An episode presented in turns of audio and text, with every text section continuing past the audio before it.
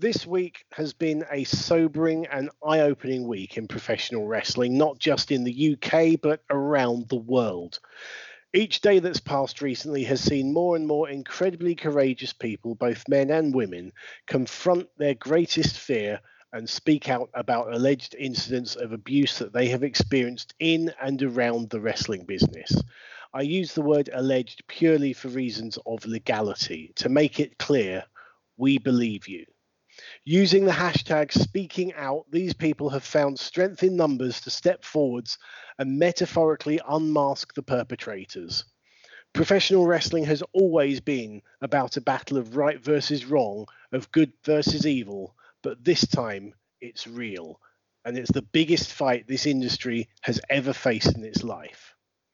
People being mistreated and living in fear or humiliation has happened for far too long in professional wrestling. Sadly, it isn't a new thing, but we can all work together to make it an old thing and look forward to a brighter future for everyone who participates in this business, regardless of their identified gender, race, religion, sexual orientation, or anything else. Both Liam and I here at Because WCW stand side by side with everybody who has been speaking out about this unacceptable and abusive culture. Together we can change it and together we will change it. Thank you. Look at the adjective. Play. I respect you, Booker Man. And I have half the brain that you do.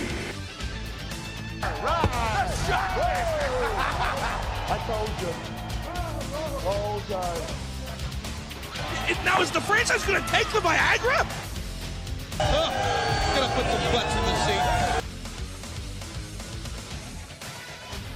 Hello there, wrestling fans, and welcome to episode number 64 of Because WCW, the podcast where the big boys play. My name is the Twisted Genius Dean Ayers, and I am joined as ever by my co host, the sports columnist and editor of hookedonwrestling.co.uk, Liam Happ. Hello, Liam, how are you doing? How am I doing? I'm doing great. You just pronounced those all perfectly. Wow, I'm, I'm honoured, I'm privileged. Thank you very much, Dean. Uh, I just realised something. Uh, this is episode 64, right? Uh, that means the next episode we do will be number 65. Because WCW is one episode away from claiming a pension, assuming that by the time we, we get that episode recorded, the government hasn't changed the pension age or anything like that. Does that um, does that mean that you know we can fall asleep midway through shows and, and start making really bad jokes? Oh, oh, hang on, we've, we've yeah we've already started making really bad jokes, haven't we? And the falling asleep. Yeah, yeah. We uh, we did have to postpone the recording, a watch long um, a week or so ago because uh, I fell asleep on the sofa and uh, Liam was uh, trying to contact me and I wasn't responding. Yeah. To be fair, I won't mock you too much because that was on the Monday. Then on the Tuesday, you were ready to go, and I was like, you know what, Dean, I can't be bothered. Can we push it back again? I think you said uh, I'm not at the races today. Was your exact expression? Probably. yes. I, I have. I have.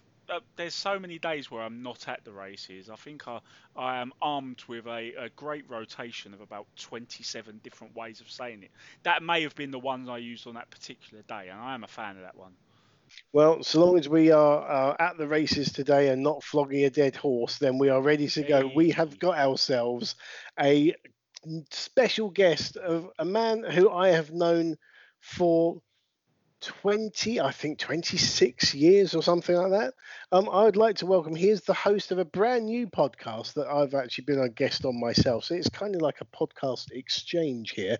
Um, he is the host of the podcast Is It Shane Richie? Uh, I would like to welcome to Because WCW, Carl Stewart. Hello, Carl. Hello, Dean. Hello, Liam. How are you both doing today?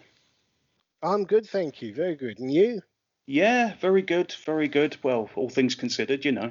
Yes, it's uh, not been an easy week by any stretch of the imagination, but No. hopefully we can uh, we can bring a bit of sunshine into people's lives this week by having a listen to this podcast.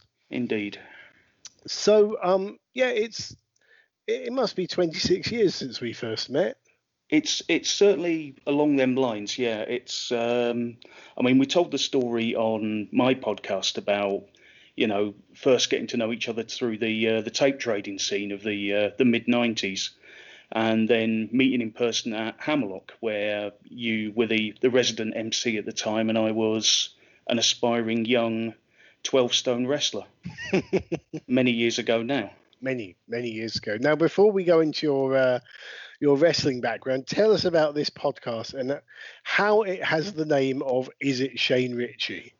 Well, um, I started the podcast, and this will be no surprise to anybody, because of the lockdown and because I had absolutely fuck all else to do. It's golden age for podcasting, Liam. Indeed, yes, uh, that, that's that's exactly what I meant. Yes, um, uh, I didn't mean I'd fuck all else to do at all. Um, but basically, I'd got fuck all else to do. Um, yeah, um, because of what I do, I'm a, a therapist. I work one to one with people. I am unable to work at the moment, so to pass a bit of time, I, I sort of came up with the idea and saw that every man and his dog was starting a podcast, and I thought, well, if they can, I can. Fuck it, there's already enough shit out there. There might as well be some more. Um, and basically, the podcast is all about. It's it's not about me.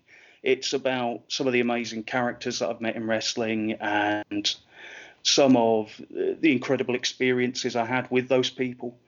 Um, and I'll have guests on sometimes. And um, yeah, basically, it's called Is It Shane Richie because of a travel story that I told in the very first episode where we were going along and playing 20 questions on the road. And basically I would ask the most ridiculous questions outright. You know, you would normally start off with say, is it a man? Is it a woman? Etc. Etc. To try and yeah. get clues to work out who the person was the other person was thinking of. But I would come straight out and say, is it Paul Merton? or and then follow that up with, is it Paul Merton's uncle? Or is it Paul Merton's dad? Is it Paul Merton's auntie? Is it are they related to Paul Merton? And my, my travelling partner on that occasion just snapped and went, "Oh look, it's fucking Shane Richie, okay."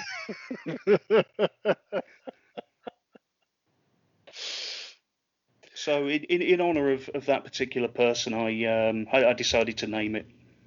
I said, and I remember you also said about you would you would um the person that you would be making them think about was the person that they the previous player had just been yeah, we they, uh, they wouldn't think of them. Yeah, we went for about half an hour normally with that. and uh, even though we'd done it on several occasions, they, they still wouldn't work out that that's what I was doing. So, oh, the joys of life on the road. So, for those those uh, people, because I say we have a good proportion of our uh, our listenership is uh, outside of the UK. So those people who who may not have um, have encountered you, should we say? What's what was your uh, your you're retired now, obviously, but what what did you do in the wrestling business? Well, I mean, to be fair, people that have worked with me haven't heard of me, so um, you know, I'm I'm really pushing it a bit. Um, I basically I was I was a wrestler for 16 years. I started in May '96 and went through to October 2012. I had my my final matches. Um, I was also a promoter, um, starting in '99, and again did my final shows in 2012. So it's it's fair to say, you know, I, I experienced a lot of the, the, the UK scene at various times, working with various people. Yeah, um, and despite everything that's sort of coming out just now, I, I had an absolute blast you know, I I encountered some amazing people. I encountered some not so amazing people. But basically, you know, I, I, I enjoyed my time. And of course, as I started, you know, as I mentioned earlier, it's that's where I met you. Indeed. And um, starting off with the wonderful ring name of Cruising Carlo S. Indeed, yeah. As, as I say, it's just um, that one was um, just the the best name I could think of with 30 seconds notice. To be honest, um, doesn't say a lot for my creative abilities, but uh, I Never believe, mind. Yeah, I believe that was me in the interval walking up to you going, What's your name? I'm about to go out there to announce the second half and I don't know what you're called. Yeah, that was that was pretty much the exchange. yes, Um, because you're you're in a uh, in the one of the famous Hammerlock show ending rumbles. No, no, no. That was the, No? the the second night. The first night was um, uh, winner stays on super. Oh, the super fight, yes. Yeah, Yes, Um, yes, yes. yeah. I remember um, now. And you were and you, and you were very much involved in uh, the the uh, the story of that match. I remember. was I? Sounds about right. Yeah. Um, yeah. I, I I don't know if we can tell it on here, to be honest. Seeing as I don't remember what it was, I uh, I don't know. Well, uh, go ahead. We can uh, we we can always edit it out if it's unbroadcastable. Well, basically, it's. Um, I came out and got on the microphone. I, I attacked my opponent uh, beforehand, left him laying on the floor, and got in the ring, took the microphone, and started laying into the crowd. Um, before settling on one particularly uh, bemused person who um, well, I went up to, went sort of to the line, um, went to with the line of. Uh, take this man here, for example, and I'm sure Dean probably would, given half the chance. I remember that line now, and the outraged reaction of the crowd. Yeah, and um, the, Yes. the, the, the the particular man in you know especially um, as, as he was trying to get in the ring, and you had to sort of hold him back while. Um, yeah, It was, as we have said when reviewing old pay per views, it was a different time. indeed it was. Yeah. Um, I, Yes. although I can't quite claim to be of a generation in in my defence. Um, Listen up, slapnuts. That's right. This is Jeff Jarrett, the chosen one, and you're listening to Because WCW. Now choke on that. And um, and what pay per view have you chosen to review today? Ah, now, when you when you look back at some favourite shows, uh, you you've got you've got certain favourites that stand out because they've got great matches on them. You've got certain ones that stand out because they're they're just great shows, top to bottom. They they blow off a lot of things. They're they're real feel good shows like SummerSlam '91, for example. And then you've got shows which are absolute cack, but but sentimental favourites. And the show I've chosen is a real sentimental favourite of mine. And Do, it's do you mean it's absolute cack? yes, I do mean it's absolute, but but it will always have a special place in my heart. And that Also show known is- as the uh, Priscilla picking Spring Stampede 2000 rationale. Yes. Yeah. Fair play. I thought I was being unique, but No, never mind. Sorry. Oh well. Um, yeah, the show I've I've picked is Starcade '90. Excellent. And and why does this have a special place in your heart? Well, as much as anything else, it was. I, I got into wrestling in the very late 80s. Um, and there wasn't much in the way of videotapes or anything like that around at that time that you could buy in the UK. So, my one of my first um, videotapes that I bought was Starcade 90. It was part of that um, that little first cavalcade of WCW shows that came Yeah. out probably early 91, I'm guessing. It was it was either ninety I was, it was either ninety one or ninety two, and I'll tell you why. Because this this ma- this show is, is very fond memories has very fond memories for me for very similar reasons. And I remember getting this tape bought for me by my mum and dad for my birthday. Um, now my birthday's in May, and I was at school, and I'm trying to think it would either yes, it would either be May '91 or May '92. I'm not sure which. Ah. I I was erring on '92, but I might be wrong. I, I've got a feeling that this was part of that first lot that they released um, yes, um, along with Wrestle War 90, basically all the pay per views from that year. Yeah. Um, and I, I've got a feeling that that may have been 91. I'm, I'm sure it may have been 91, in fact, because I remember early, ugh, I remember owning those quite early on into my fandom. right. Um, I know there was a second wave um, later on, which included Super Brawl 1 and various other things Halloween Havoc 91, Starcade 91, and going up going up into Super Yeah. Brawl 2 and then them videos. But um, yeah, this, this was one of the first ones that I owned. So I pretty much wore the tape out watching this. How how unfortunate.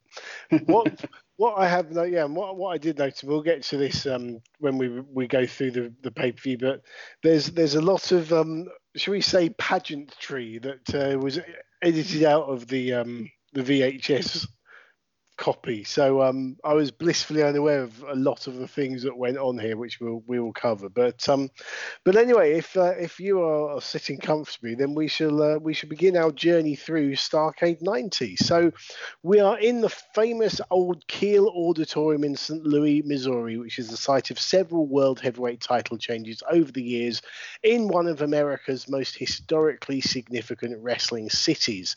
The venue itself would close the following year, but right now we're closing out a momentous year of change for WCW with its biggest show of the year, Starcade 1990. And Liam, as we, we like to do these days, how how had we got to this point in WCW history? Well, f- speaking from a because WCW episode standpoint, you'll remember a couple of years ago we looked at the Great American Bash 90, which itself was a seminal one. That was Sting's crowning moment, beating Ric Flair in the main event. And now you fast forward six months, and his title reign hasn't exactly gone how WCW had hoped, as has been documented about the Stinger. He's he's definitely a, a franchise player, an all-time great, one of those very memorable, marketable wrestlers. But as far as single-handedly drawing a massive house, he always fell short of that aspiration. So. Uh, business didn't go quite as good as they'd hoped, and couple that with the fact that I believe Ole Anderson was not making many friends as Booker in the year of 1990, and the writing was on the wall either just before or just after this pay per view. He was out, it would be uh, Dusty Rhodes taking over once he took care of a little bit of, of business and saw out his deal over at WWE, or WWF at the time. And we are here on the premise of the infamous Black Scorpion angle, and it was only a matter of time before we were looking at this, weren't we? Um, I'm Yeah. very sorry. no, don't, don't. Instantly, um, episode 18 was where we uh, looked over the Great American Bash 1990. yeah, but there's So uh, there's no need for an apology. If you did and someone else was going to drag us over the coals, we've we've been made by guests to watch Bash at the Beach 99 with the Junkyard Battle Royal, Uncensored 96 with the Triple Oh. Cage Tower of Doom. Basically, our dearest friends and colleagues in the industry clearly hate our guts. So Clearly. if they didn't apologise, Carl, I don't see why you should start now.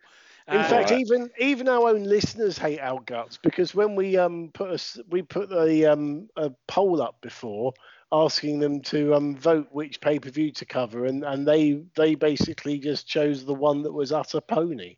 yeah, Well, in that case, I'm not sorry then, bollocks. Fair enough.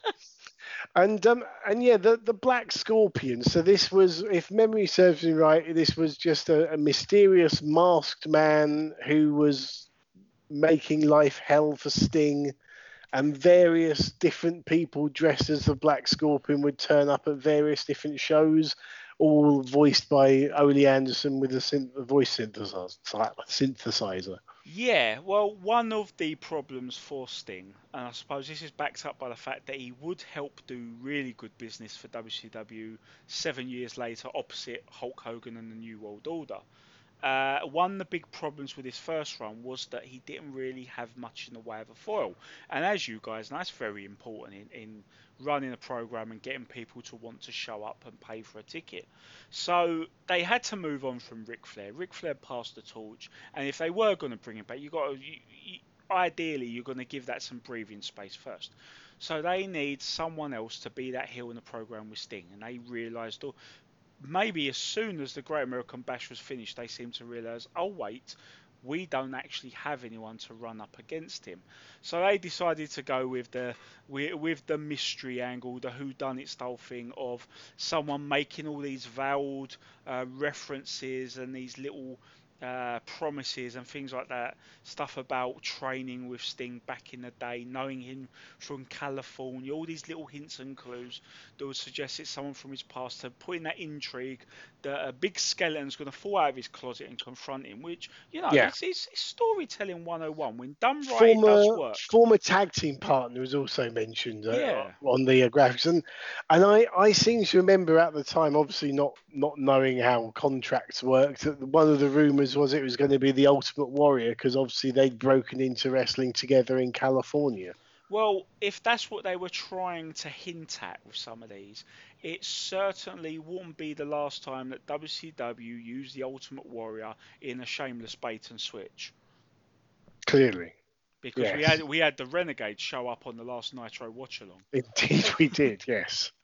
But uh, yeah, if done right, that whole thing can be done quite well. One problem, if done right, this is WCW for fuck's sake. so that's where problem is. They spent six months doing this storyline, and the whole time they didn't actually know who was going to be the man. When they got to Starcade, they realised that if they didn't pay off a six-month thing at Starcade, which, as you guys have already mentioned, is known as being a, a, a you know, it's a blow-off show. It's where things are resolved. People pay because they're they're going to get a big resolution, the end of a big story arc here. And if they didn't finish this off here, it was going to dent people's trust in Starcade as a Yeah. as a as a marquee. So they had to do something here, and as usual, they went to the guy who's bailed the National Wrestling Alliance and Jim Crockett Promotions out time after time after time. But I won't spoil it for now. I will not spoil his identity for the two of our six listeners who are not quite sure yet. Um, we're bound to spoil it before the unmasking. Don't worry. You are bound to spoil it.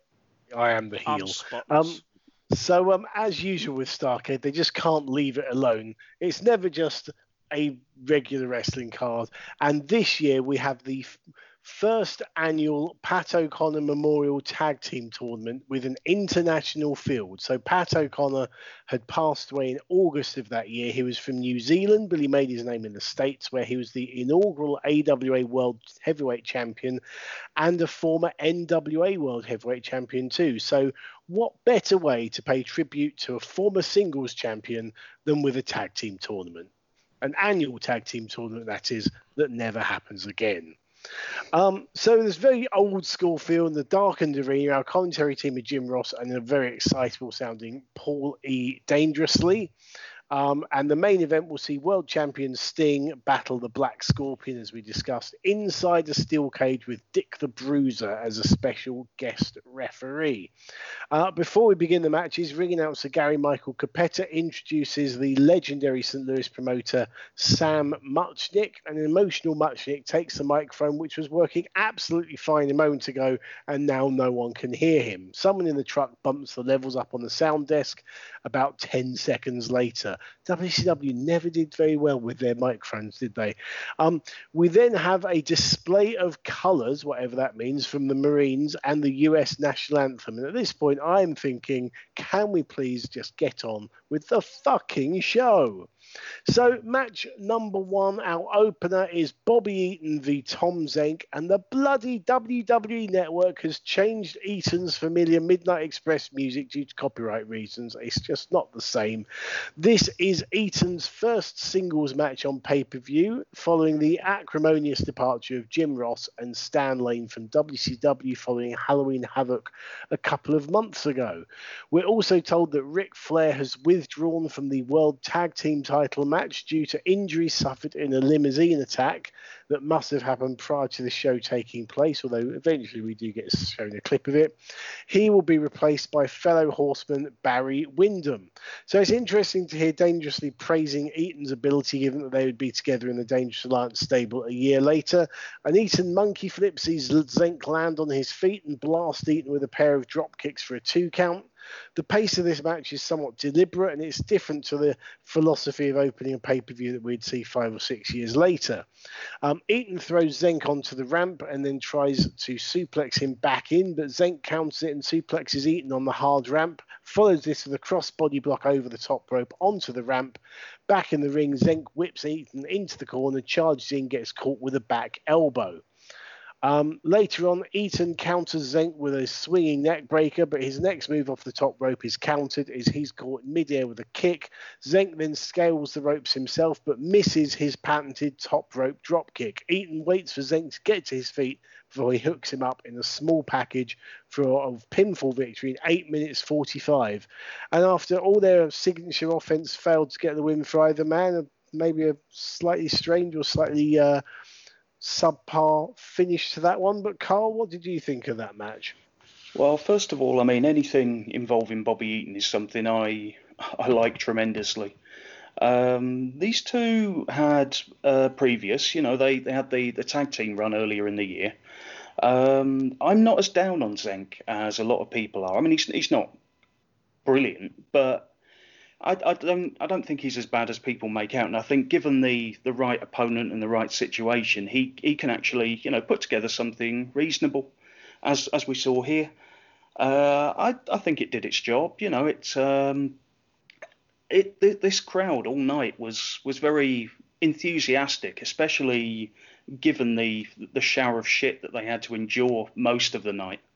Um, so yeah, I, I, think it did its job. You know, um, one one notable ricket, I thought, you know, where Bobby Eaton's coming off the ropes and uh, Zenk. It looks like Zenk starts to go for a drop down and then sort of pulls out halfway, and Eaton hits him with a tackle, and it's all a little bit mm.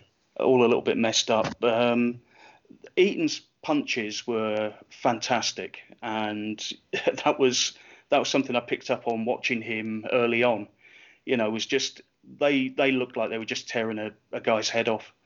Um, something else um, about this match. Um, with with a lot of things in wrestling, um, it's the little things, the little details that can either make or break something. Absolutely, yeah.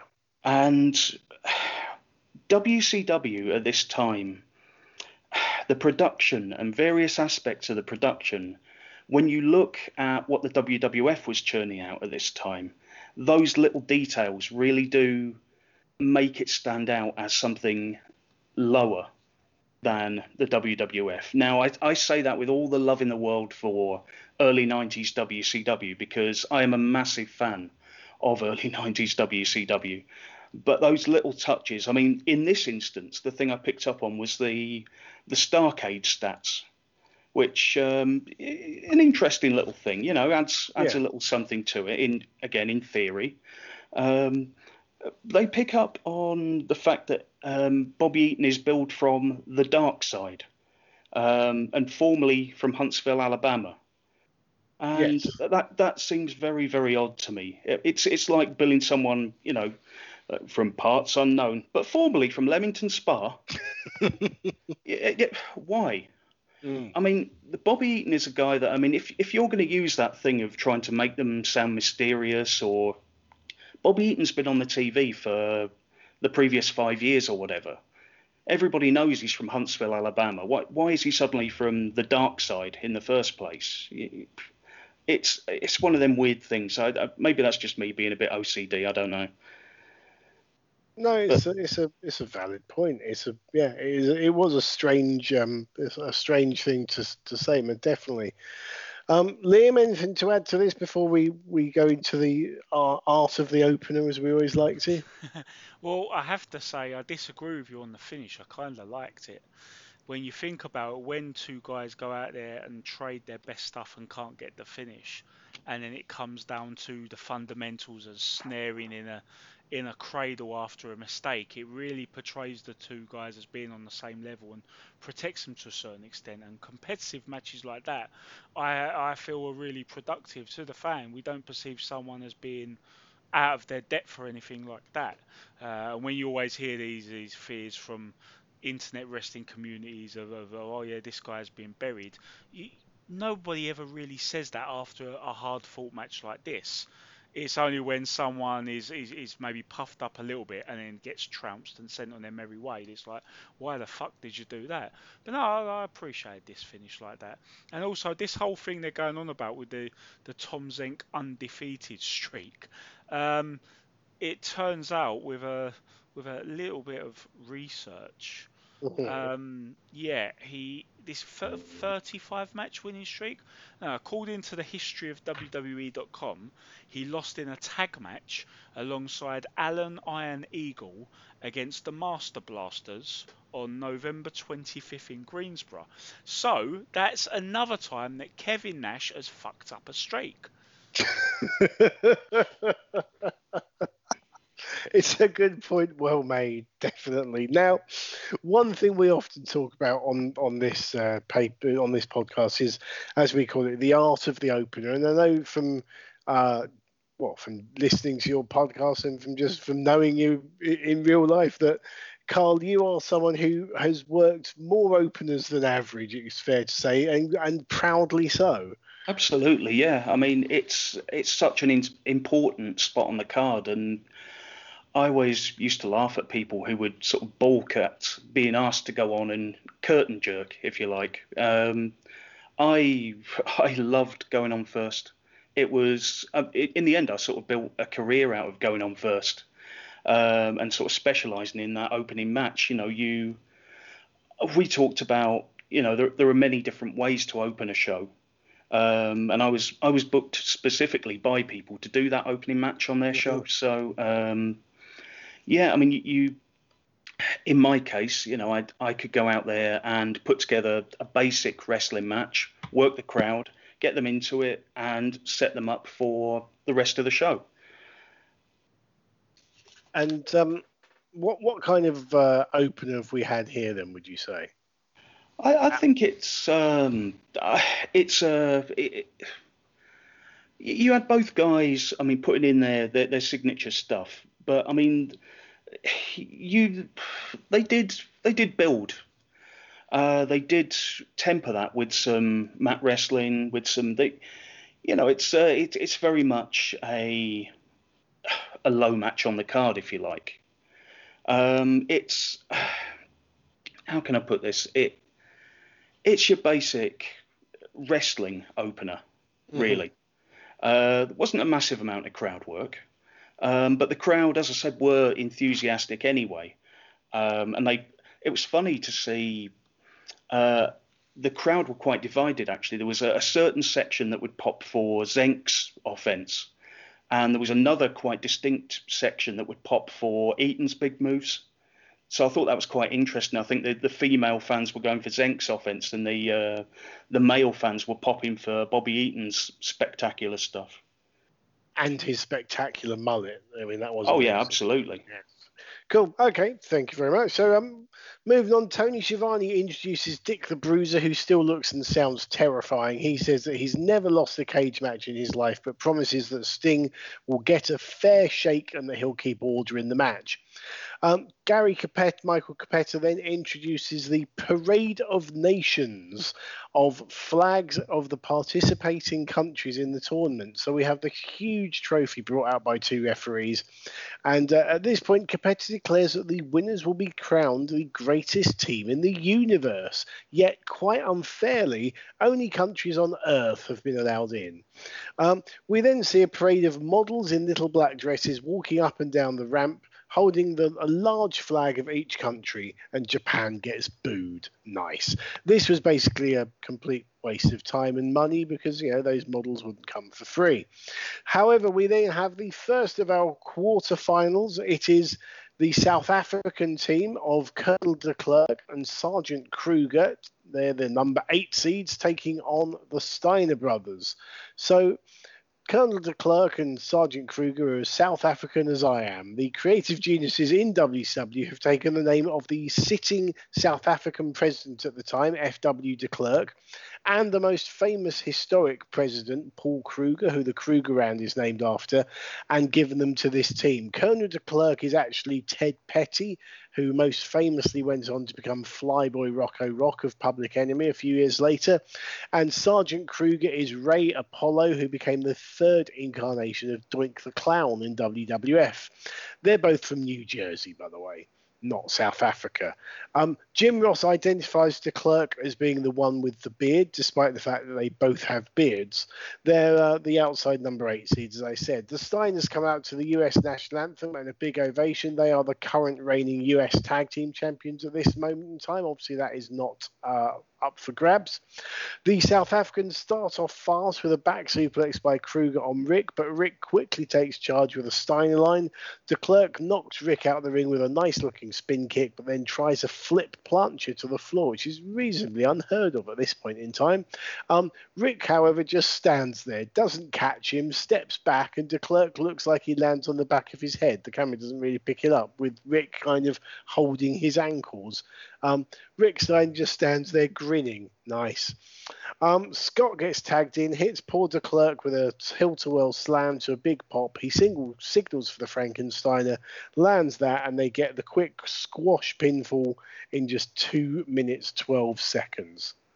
Carl, Uh, not really a lot to add to this one, actually. I mean, it's a Um, squash, isn't it? basically, yeah. Um, although you having said about the the dive over the top, I did notice Rick Steiner go down and check on him afterwards, which was uh, yes, he did do that. Yes, fair play. which, which which which was unusual for a guy that had just basically, you know, smashed a guy's head off the floor. Um, yeah. What else can I say? But we uh, we did get a fore a, a precursor, a forerunner of the aerial antics of uh, Rocco Rock, I guess. Yeah, and uh, great Frankensteiner as well to finish the match. Indeed, yes. Uh, anything to add to that one, Liam? Yeah, I, I realise that there's a lot of these tag team tournament matches we're going to get through, and you know, it's very Vince Russo-esque with so many bloody matches on the card. But I'm actually kind of wishing that one went longer. You know, when you have, I think it's typical Steiner Brothers stuff. When you have such good offense, you can just watch them beat up a couple of stiffs all, all show long, really. Uh, in this in this instance, obviously we've got a lot to get through, but if if every squash match on the show, every like filler opening round match or whatever is like that, you it's it's not going to be a difficult watch. Similar to what we say about some of the matches we've been doing on the Nitro watch longs, where they're not classics, they're they're sub five minutes, but they're easy to watch and they don't Mm. drain you. If you can do that, fair enough. Although maybe not on a bloody pay per view, but at least this wasn't terrible. Indeed. Okay, so we move on. Next, number three. is our second quarter final. It is Chris Adams and Norman Smiley representing Great Britain versus Konnan and Rey Mysterio. So at least these are all genuine. Adams is, of course, well known from his days of Worlds of Sport before moving to the States in the 80s. Norman Smiley was born in Northampton but emigrated to the USA as a child, and his billed here is from Antigua in the West Indies, rather confusingly. But to be fair, he has always identified as being British. Um, they come out to the always catchy God Save the Queen British national anthem. Um, Konnan is still masked at this point in his career, and apparently he had um, se- seriously injured his one of his knees um, a few days before this, and was told uh, not to wrestle for three months, but decided to wrestle anyway because he didn't want to miss out on the opportunity of being on pay per view. Uh, Rey Mysterio is the original. He is the uncle of Rey Mysterio Jr., but he is listed on the on screen caption uh, as Rey Mysteric, which is what JR calls him at some points of this match. I'm guessing someone has misread someone else's handwriting there.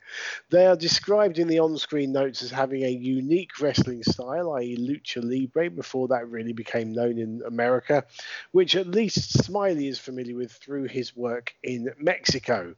Um, Adams connects with his super kick within the first minute, which tells us this isn't going very long. Um, Smiley's doing the fast moving lucha style while Adams is mat wrestling and playing to his strengths. Mysterio tumbles to the floor and catches his elbow on the ring steps while Adams super kicks Konnan into the beautiful bridging German suplex from Smiley for a two count. Uh, Jim Ross, now this is me being pedantic, I do apologise, but Jim Ross talks about how Adams' brother, that's Neil Adams, represented England in the 1984 Olympics, despite the fact that it's Great Britain and not England that compete in the Olympics. That's like me saying that Jim Ross represented Oklahoma in the Olympics rather than the United States. Sorry, had to get that in. Um, Smiley is hoisted up to the top rope. Konnan hits him with an inverted suplex. He then hooks his legs up as a sort of a rolling reverse cradle without the roll and gets the three count in 5 minutes and 29 seconds as Mysterio knocks Adams off of the ring apron to stop the pinfall being broken up. Then, for no apparent reason, after the match, Mysterio attempts a plancha to the floor, which isn't caught by the camera or seemingly caught by Adams, judging by the thump heard as he smacks on the floor. Um, so, um, oh, and Mysterio is also then they announced as Rey Mysterioso as he lies prone on the floor, looking like he might be injured. Um, so yes, whatever's left of them will be battered by the Steiners in the semi-finals. Carl, what do you think of this one? Well, this this is kind of uh, the start of a running theme here with uh, a lot of these international teams where the the commentators basically don't know who the fuck they are, and it, it kind of shows because obviously you just mentioned Rey Mysteric, Rey Mysterioso, um, and you know it's it's one of these things. I mean, how how does that make your promotion look? How does that, that make the wrestlers look? You know, I mean, it, you you need to put across. I mean, don't you know? Don't get me wrong. I'm not burying Jim Ross here by any means, but you have to put across these guys as being something big, you know, something worth watching. And if you don't even know their fucking name, then what does that say? You know? Yeah, definitely. Um, but I thought the match itself. Um, I enjoyed parts of it. Uh, as with a lot of these uh, tournament matches, they're they're quite disjointed, really and I think you can kind of put that down to the different styles and how maybe they uh, they clash in a way. Um, this was actually one of the things that drew me to this show as a young kid watching this match. Uh, sorry, watching this show. Um, was the fact that all of these different countries had their own unique wrestling styles, mm. which I think is is lost a little bit nowadays because everything's you know sort of more of a hybrid kind of you know, it's it's much of a muchness um, yeah. with everyone drawing on various influences from around the world. But I mean, back at that time, you did get that kind of unique style from each place, each different place in the world, and that was that was very very appealing to me as a young wrestling fan, and it made me actually that may have been the the catalyst for me to seek out different wrestling from around the world. Oh, cool. Okay. Um, yeah. I mean, Chris Adams in this match, I, I, I think was was a great shout. And looking at the people that they were working with, the Mexicans, I think Norman Smiley was probably a good shout in that role as well. Even though, on the face of it, you know, you can think of much more deserving, if you like, British wrestlers to stick into that role at this time. I mean, with the guys that were still around at that time. Mm. But oh yeah. But, but I mean, I, as a promoter as well, I understand the logistics of using people from within continental America rather than flying people Absolutely, in. Absolutely, yeah. Your your uh, expenses are going to be a lot lot less. Yeah, but no, I, I, I enjoyed the match. I think the finish looked a bit odd, to be honest. I, I think it's um, I, I, don't think the the reverse suplex really worked. yeah. And, and what happened after the match as well? That was even more bizarre. Yeah. Um, fuck knows. I don't know if, if, if that was if that was meant to be. I mean, this seems to be a running theme as well. You know, people sort of wiping out on dives over the ropes. I, yeah. Um, I, I, I, don't know what the plan was on that. Whether that yeah. was planned or whether he just thought, "Fuck it, let's you know, let's put something else in and no idea. He, but... he, he, does look to be legitimately injured from that as well. Oh yeah, absolutely. Yeah, he looks um, like he's really smacked his leg off the uh, the steps or um, whatever he's done. But yeah. Um, yeah. very very very strange. Very Neil? strange. Well, I'll tell you what, these first two tag tournament matches, we would be having the makings of a cracking episode of early Nitro because the, the the pace is carrying on. You know, the, the whole phrase of, of, of "get my shit in" that you hear some people use is uh, very much in effect. But it's it, it's it's not dull at least. But one thing that does alarm me about this, the you know, this uh, what the third match on the card, and um, already the crowd have kind of gone a little bit. Mm. Uh, and it's telling that this, you know, people watching the TV shows will they'll know Beautiful Bobby, they'll know Tom Zenk, they'll know the Steiner brothers, so fair enough. And the first match we've got here with no real TV presence building up to this, uh, the fans just are completely out of it, which suggests that the tournament as an entity unto itself has no value to this crowd. And that's the risk you run when you try these experimental things. And it just shows that without the names, it's absolutely nothing. Well, they did. Um, they did a similar sort of thing a few years later with the NWA Tag Team Tournament, didn't they? Where they had some teams from around the world. I remember. Um, I think that was the, f- the first time we'd seen the Malenko brothers, and they had. Um, I'm sure they had a Mexican team there as well, and that again had limited, should we say, crowd reactions because of it. Yeah, that that was early in the Bill Watts era, remember, and that was that's right. Of, yeah. That was one of Watts' very first acts as part of his methodical plan to legitimate sport the entire audience to death. So, yeah. Yeah. Okay. Well, we then go to Missy Hyatt, who's interviewing the man of a thousand gimmicks, Michael Wall Street um, aka Mike Rotunda and IRS, um, with Alexandra York. Ms. York's computer has predicted that Wall Street will defeat opponent Terry Taylor in less than 8 minutes 32. We then go straight to match number three, our third, or match number four, I think that is our third um, quarter final. The Royal Family versus Mr. Saito and the Great Muta. So uh, the Royal Family are an established WCW tag team, albeit on the lower rung of Jack Victory or Jacko Victory, as he's called here, um, who is American and, as far as I'm aware, has never been to New Zealand, and Rip Morgan, who, like Pat O'Connor himself, is a legitimate Kiwi who came over to the US. Saito is a former AWA World Heavyweight Champion and a former Olympian. He's 48 years old by this point in time, but still looks absolutely hard as nails. Muta is, of course, very well known to WCW fans and competed at the previous year's Starrcade. Um, Ross does say that Victory was born in the US but now resides in New Zealand. Um, Muta drop kicks Victory out of the ring to the ramp, then dives onto him from the top rope. The match then goes back and forth somewhat unspectacularly, except for Muta's trademark spots, which the crowd recognised from his previous WCW run. Other than that, this match is happening before a pretty much silent crowd. Uh, Morgan misses a middle rope leg drop on Saito. That allows Muta in. He hits the handspring elbow on Victory to a big pop. Morgan accidentally clotheslines Victory, who stumbles back into a German suplex from Muta, which he just about holds for the pinfall victory in 5 minutes 41 seconds. Carl, your thoughts on this one? Well, this was one where there was never any doubt about who was going over. So yeah. the, the crowd just didn't really seem to care. Um, they they popped for Muta. They they popped for Muta's flashy moves. Um, and the there was a bit of a, a, botch on the finish with the German suplex where um, you see on the replay, actually the second replay, that the uh, the ref actually has to help uh, Victory's shoulder into position and hold it there for like the for counting the pin, um, which is an interesting replay to show. Given again comes down to that production thing again. Mm. You know, d- don't show a replay that's going to expose what you do.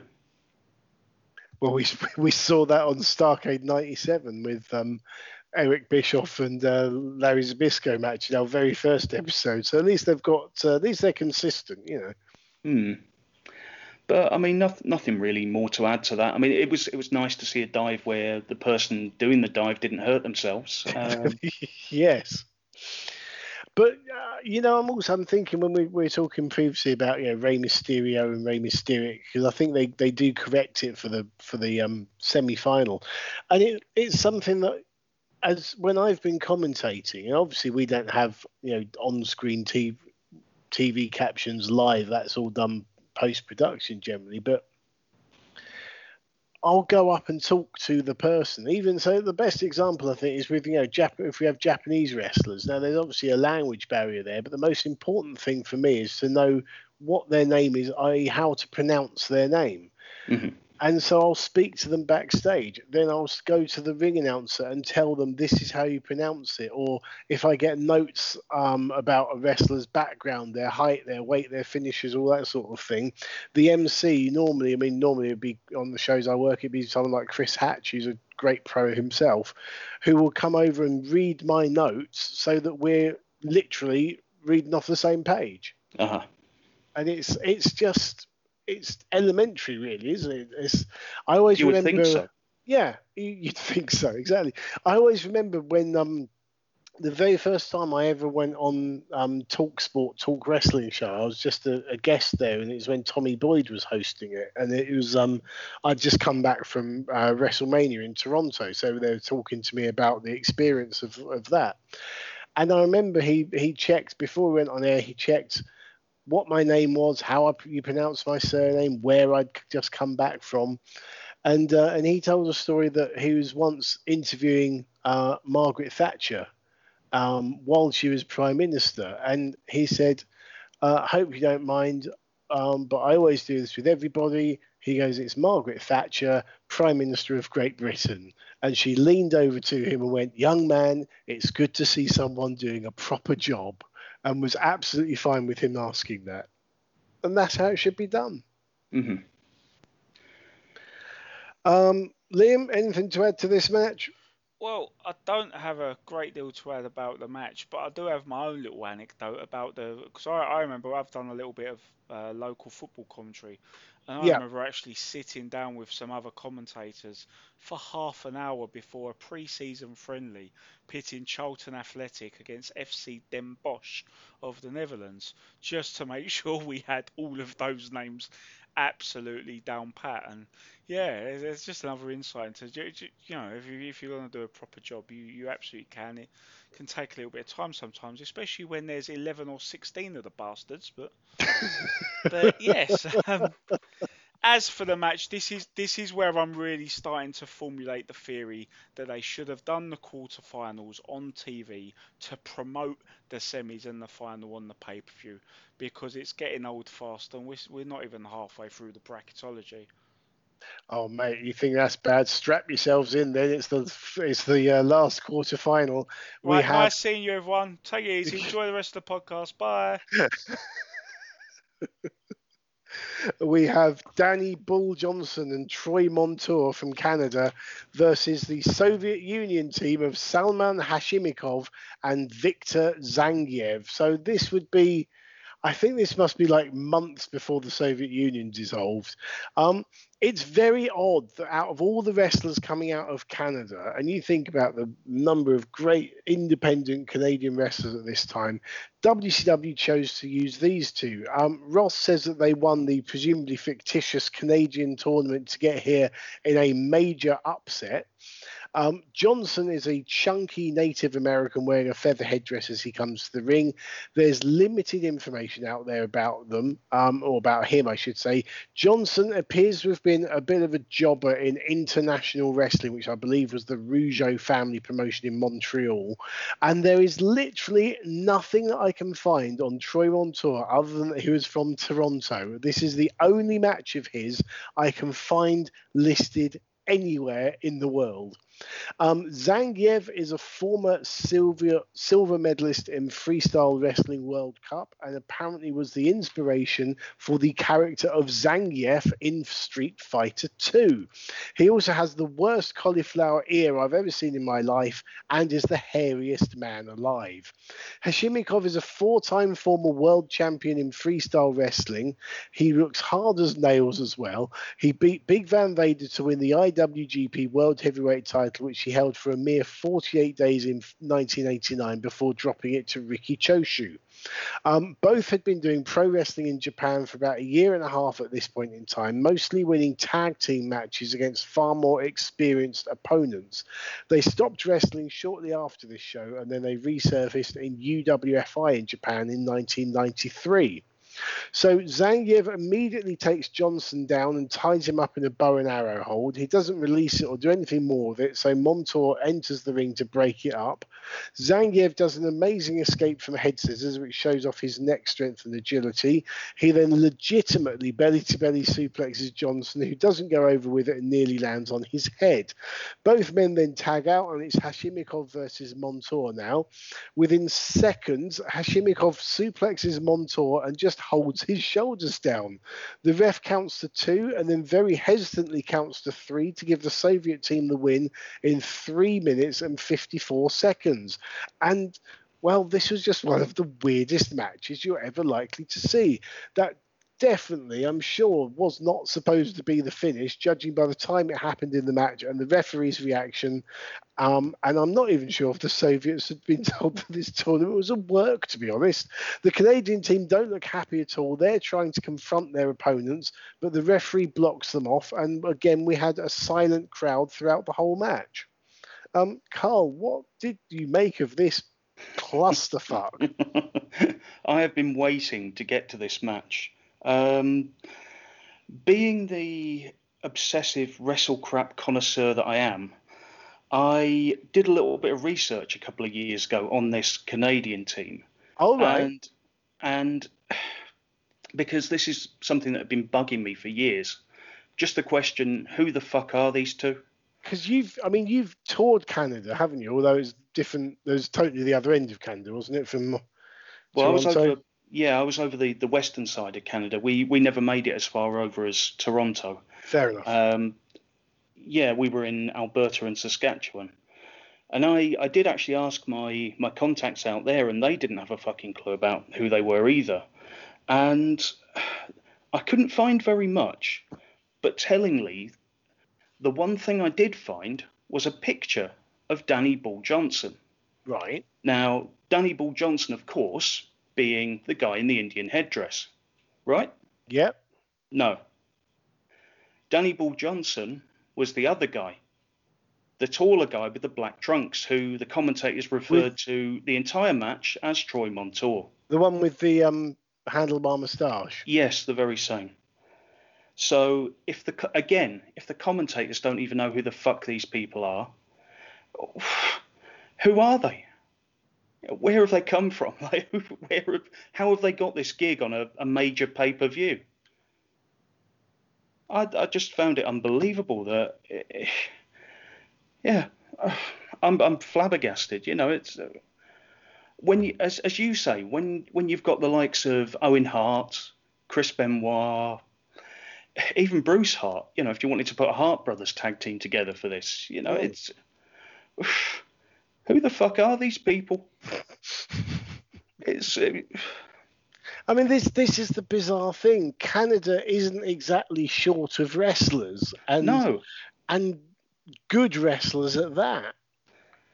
I mean, Stampede was finished by this point. There was um, there was a new promotion that had taken over their TV slot, and it's the promotion that uh, Lance Storm and Chris Jericho were working for at this time. They were about, I think, a month or two into their professional careers. Mhm. Um, but I, I, I've just no idea who the fuck these people are.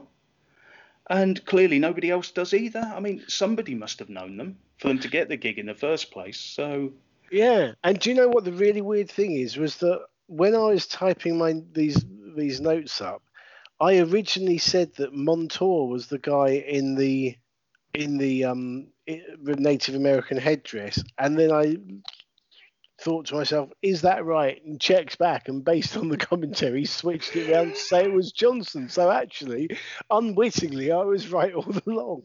yeah, I mean, when I mean that isn't an issue because nobody knows who the fuck they are anyway watching. But um, I mean, what what does it say for the organisation within that promotion?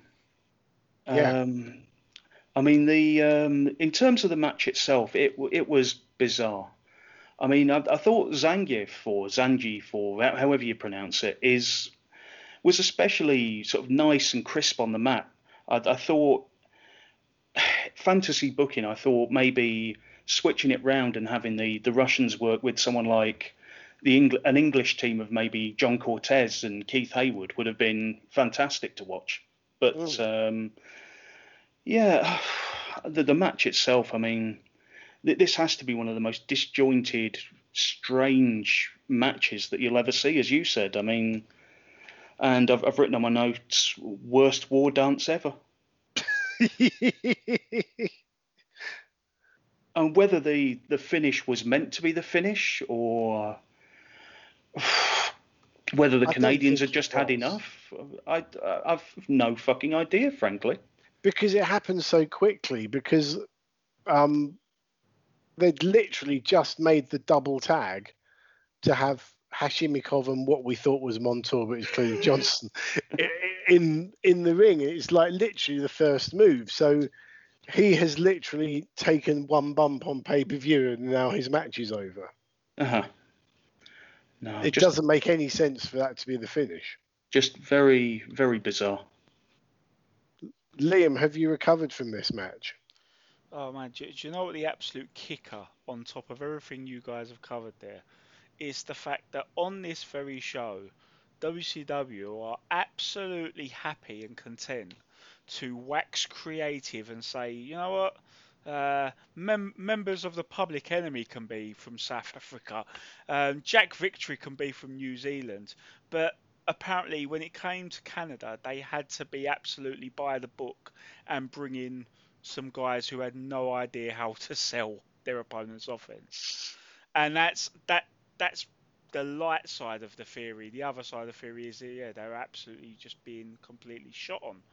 But um, yeah, you think if they if they're willing to just make it up as they go along with certain nationalities, they could have just bring out Jack Victory again. Jacques. Just bring Jacques, Jacques, Victory. Jacques Victoire. Fuck yeah, he, he I mean- developed such a good cult reputation for being an absolute, you know, utility, dog's body, everyman, which was part of his charm when he finally got a bit of notoriety for himself in ECW. Uh, what the whole idea was he'd, he'd spent his whole career just being everything. And um, yeah, you might as well have him pull double duty for in this situation. But you mentioned about like, yeah, Benoit is around, and wasn't there a tag team? It might have been the tag team tournament you referenced from '92, but I'm pretty sure there was a case very soon after this of Chris Benoit and Biff Wellington, Yes. The the colleague and friend of Benoit's who eerily died on the same the day. same that the- day. Yeah, it's the NWA. Yeah, the NWA tournament. It was those two tagging up. Yeah. because that led to Benoit getting a few shots with WCW, and they dithered, and then he went to ECW, and then in '95 they actually thought to themselves, yeah, we really should sign him, and he was there full time. So yeah, there, there were so many moves they could have done, and they've already contradicted themselves with the fact that they're willing to just pretend all these Americans are from somewhere else. But no, to play it by the book here, and it's led to absolute catastrophe. Didn't you work with him in Canada, Carl? Uh, yes, I did. He was. Uh, an, no, I won't. um, yes, I did. Um, he, he wasn't my favourite person. It's fair to say. Um, should, should we leave it there, Carl? uh, yeah, I, I, th- I think we probably should. We go backstage, everyone. We go backstage where Tony Schiavone is interviewing Sting. He vows to find out who the Black Scorpion is tonight. He sounds lower key and more determined than his usual promos. It's then time for match number six Terry Taylor versus Michael Wallstreet with Alexandra York. And uh, some old bloke whose name I couldn't catch is our guest ring announcer. They must be spending an absolute fortune on guests that they don't need on this pay per view. Um, it seems that no one apart from Cappetta knows how to use this microphone. Wall Street, as as we mentioned uh, previously, he is my it's, it is Mike Rotunda's latest gimmick. Alexandra York, of course, went on to become Marlena, um, Gold Dust's valet in the WWF. So Taylor attacks Wall Street before he can get his suit off. There's a clock running down from 8 minutes 32, as that's the time that a victory was predicted by the computer. Um, apparently, Wall Street was recently featured in USA Today. I have no idea if that actually happened or not. Um, this is a reasonably unspectacular plodding match. About five minutes in, Taylor takes control with some slightly heavier offense, such as backdrops and body slams. All his covers get two counts. He hits his patented five arm, but Wall Street is too close to the ropes and gets his foot on the bottom rope. Taylor then charges in and gets a stun gun onto the top rope. Wall Street hits the Samoan drop, which he calls the Wall Street Crash, great name, for the pin in 6 minutes 52 seconds, exactly a minute and a half inside his predicted time limit. Carl, what were your thoughts on this one? I this was an interesting one because I enjoy seeing two guys um, that can do the basics very well. Um, these guys were both solid in what they did. They were good mechanics in the ring, uh, but, but I think both kind of lacked those intangibles that could push them to the next level. Um, yeah, it was solid. It was. Uh, I, I, enjoyed the uh, the wrestling in this one. Uh, there was one noticeable balls up near the finish where Taylor just completely ballsed up the uh, the hot shot, and it was very very obvious that he his his throat had gone absolutely nowhere near the top rope at all. Um, that was actually the move leading into the the Samoan drop or the uh, what was it called the, the Wall Street crash. The Wall Street crash. Okay. Um, but other than that, yeah, I, I enjoyed this one. Um, as I say, I enjoy watching two guys that can do the basics very well. And it, it was interesting to watch, you know, the mechanics and the just all that sort of stuff. I, I'm I'm a bit, I, I like that stuff. Fair enough, Liam. Ah, I love the irony here that we'd end up having a situation where Wall Street was very soon off to the WWF to be IRS, and he would be replaced in the York Foundation by Terry Taylor. Who became Terence Taylor. Ter- yeah, because you, you know you have to have a full name. If you're a bad guy, only only nice, cheerful, amiable baby faces use the short version of their names. Absolute arseholes use their full name. We know this. Like uh, our former guest Douglas Williams, as he became known in uh, TNA. Yeah, but we got to call him Doug, which means he's a nice fellow here in 2020. Indeed, absolutely. Um, so, and in other news, in a bit of a uh, "Where Are They Now" docu series that people love about wrestlers, I thought I'd bring you all a 2020 update about the status of that computer. It's currently serving a prison term after being found guilty of spot fixing charges.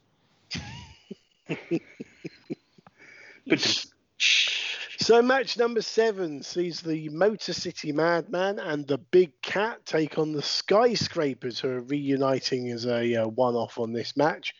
Uh, Big Cat is the future Mr. Hughes. Motor City Madman was a perennial jobber in WCW, big lad. Um, the Skyscrapers are the original lineup of Sid Vicious and Dan Spivey because, of course, the new Skyscrapers of Dan Spivey and Mark Callous were no more when Mark Callous, a month before this, went to the WWF and became The Undertaker. So they attack their opponents while the on screen stats are still on the screen. Um, they double back body drop Big Cat and then they both splash the Madman in the corner. Uh, Vicious struggles to hoist him up into a powerbomb and needs help from Spivey. He hits it, gets the pin in a mere 61 seconds. Big pop perfect example of hiding weaknesses. Why? Just why? I mean, why? I'm I'm guessing that uh, they were putting the skyscrapers. Think they had they did really tag up anymore. No, that, this was, as far as I know, the last time they teamed. I mean, they're certainly not on any more pay per views together. Um, just in a in a pay per view that's that's got 14 matches and a good proportion of them being tag matches anyway. Why the fuck is this even here? I mean, I get that they want to get Sid on the pay per view, maybe, but why? I mean, what is the purpose for this match? And if they do want to squash someone, I mean, fucking Motor City Madman. Yeah, it, it can't even get up for like the, the double power bomb. Um, oh, and, and the, like the other main spot of the match where they go for the double backdrop is fucked up the first time as well. I mean, just ugh, absolute fucking waste of time. Because I mean, the, the previous pay per view was uh, Halloween Havoc 1990, and Sid in a singles run had challenged Sting for the world title at that. Point. Yeah, that I mean, show. what, what a come down, you know, from. Um, no, I just my, my my whole notes for this match are basically just why Why? why I mean, I, I do love a good old fashioned swift skyscrapers mauling, and for some reason, uh, ones that are extremely awkward are of the very top shelf of that. I think you guys probably remember. I'm trying to remember who's in it exactly, but there was one uh, that's floating around YouTube where they squashed a, a couple of guys, one of whom was extremely uncooperative. I'm trying to remember who Yes. It was. oh Um, yeah I but know that was that was just car wreck fascination, and this was quite similar. It was fun watching. You know, uh, it uh, you'll see worse people, but these are not these are it's not two very good subjects here in uh, Madman and Big Cat. So to to watch them just take their shit and eat it is is quite entertaining. And it didn't last long, but I have to agree in the grand scheme of things, even if though I did get a little bit of personal gratification out of this being here, I still would agree and wonder why bother. I suppose it is literally a knee jerk to, oh shit, Sid was main eventing on the last one, and we we have absolutely nothing for him. We need to get him on the show somehow. Um, although I have discovered something, just um, just searching through for a few things for for Sid here, that um, in between Halloween Havoc 1990 and Starrcade 90, we did have another major event. We had Clash of the Champions 13 on November the 20th in Jacksonville. And do you know what the, the sixth match was? It was Sergeant Kruger and Colonel de Klerk beating the Beast and Kaluha in what was apparently a Pat O'Connor Memorial Tournament qualifying match. Oh fuck, this shit runs deeper. Oh, yes. But at least they were trying to promote it. It, it. it didn't particularly work because unless there were big name stars in a match, the crowd just weren't having it, were they? No, it's a five minute match between four people who no one knew who the fuck they were. But I do think, I think we have got a Twitter challenge on our hands here. I mean, you know how we've been saying that, you know, we, we are becoming part of this niche community of people who love their WCW. I I reckon if we put a message out there and we tag our friends like WCW Worldwide and Guy Evans and people like that, someone somewhere is going to know who Danny Johnson and Troy Montour were and how the fuck they got onto a pay per view.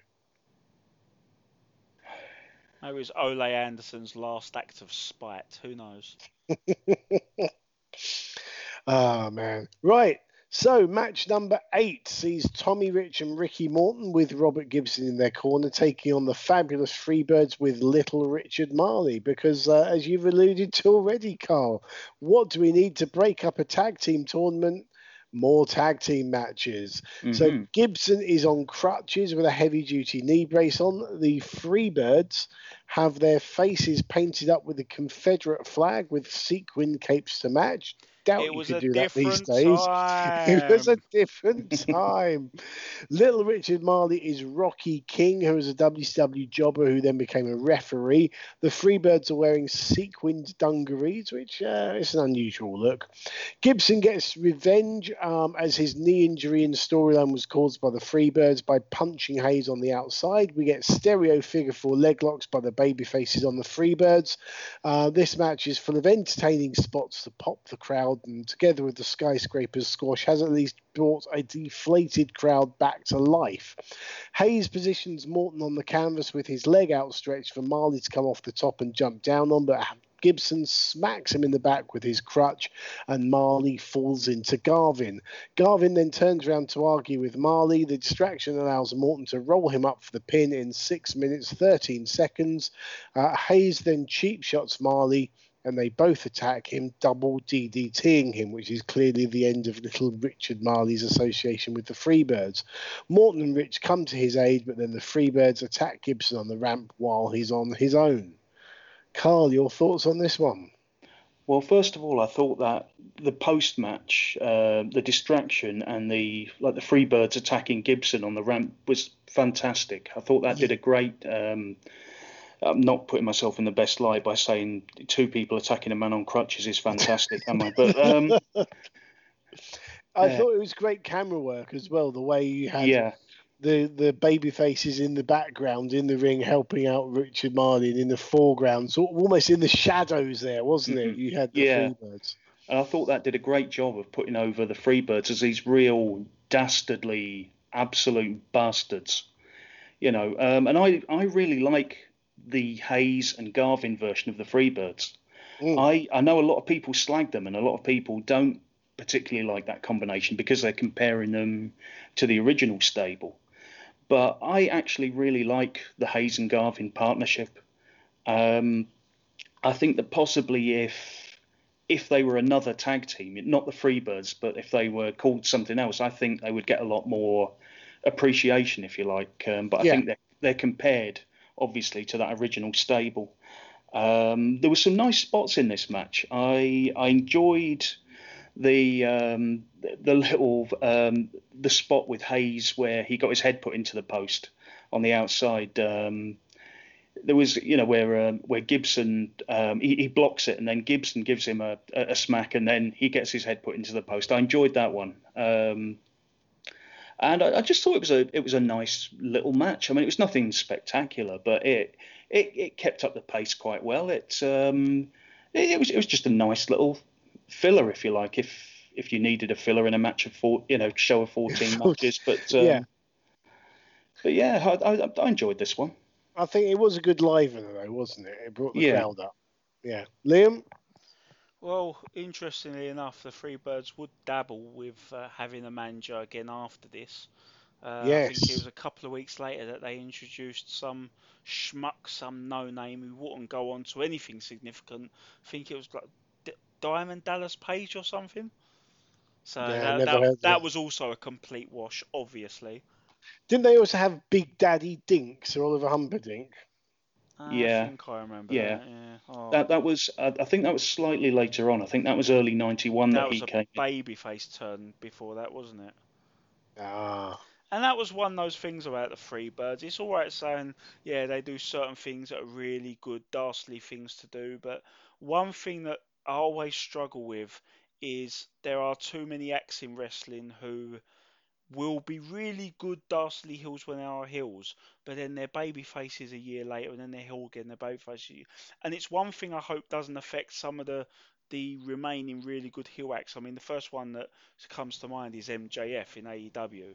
mm. And the last thing you want to see happen is what would probably happen if WWE got their hands on him. It will be like turning his allegiance once every 12 to 18 months, like they've done with guys like Elias and Rusev. It just, how can you take their dastardly acts seriously when, you know, they're completely forgetting it all and being nice the next minute, and then they're back Yeah. to being absolute assholes. and there's never any sort of you know, you think of television writing, at least do a good enough job of explaining someone's motivations for being unlikable in season two, but being someone to rally behind in season three. It's usually a lot more nuanced and explained and relatable. But with wrestling, it's just like, eh, switch, eh, switch. Tension spans are fucking goldfish. yeah, Big Show syndrome. Yeah. Yes. Okay, well, we then go to uh, Tony Schiavone. He's with the US champion Stan Hansen, who, as we all know, is batshit crazy. He's got a Texas bull rope match with the former champion Lex Luger coming later in the show. He's complaining that they made him take the bell off the bull rope because it would be too violent, although legend has it that just someone forgot to bring the bell. Um, it's as if uh, Ian Pitbull Johnson was working Starrcade. uh, uh, forgot uh, the bell. Yes. Um, there's a story that I told when I was interviewed by um, by Carl about uh, a promoter from um, the Isle of Sheppey who hired Hammerlock to run a show um, at his venue, and um, we had a main event of a ladder match, and basically um, we brought the wrestlers, the ring, the referee, the MC, um, and he needed to bring the ladder and forgot so we didn't have a ladder match. There's more to the story than that, but you uh, you need to listen to Is It Shane Richie podcast to get the whole yes, indeed, the whole tale.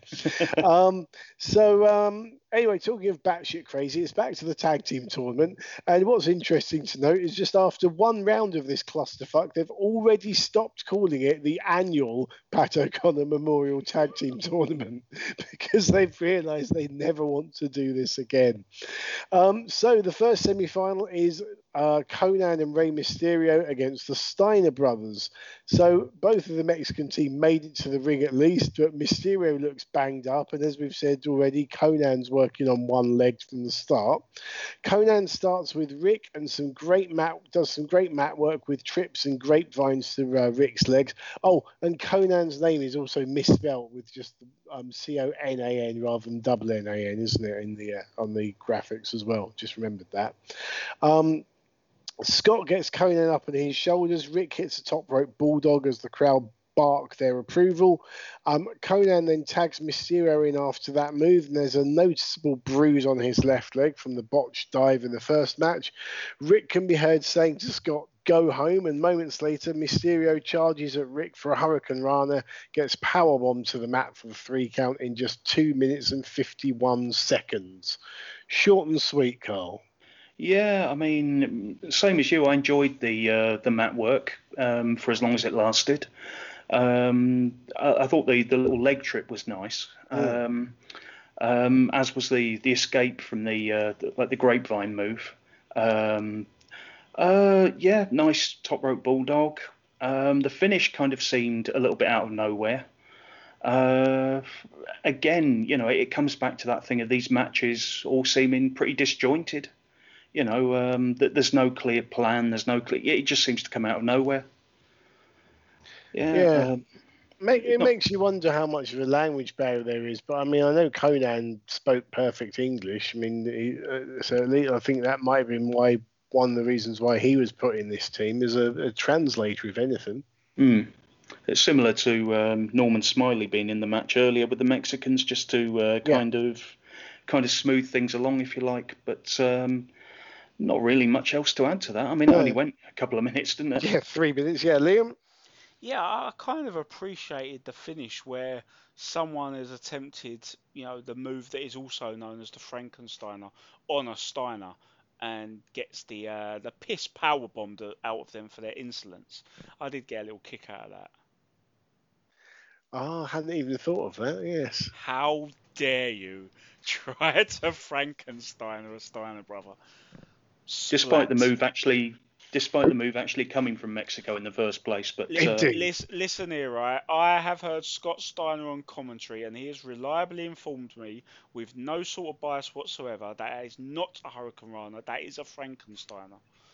It'd always make me laugh when he do he he do a few guest uh, commentary spots, both WCW and TNA. I think where he'd always go, "It's not a Hurricane Rana, it's a Frankenstein." You can just imagine the the saliva coming out of his mouth as he says that, and barks his uh, his gripes on the commentary booth. Uh-huh. Um, so Tony Schiavone next is with uh, Arn Anderson and Barry Windham. They show what happened to Ric Flair in his limousine, which was being driven by Teddy Long and was therefore driven into an ambush. Quite why there was a cameraman in the limo with Flair is anyone's guess. Anyway, I have a the bed. theory. Oh, go on. I have a theory.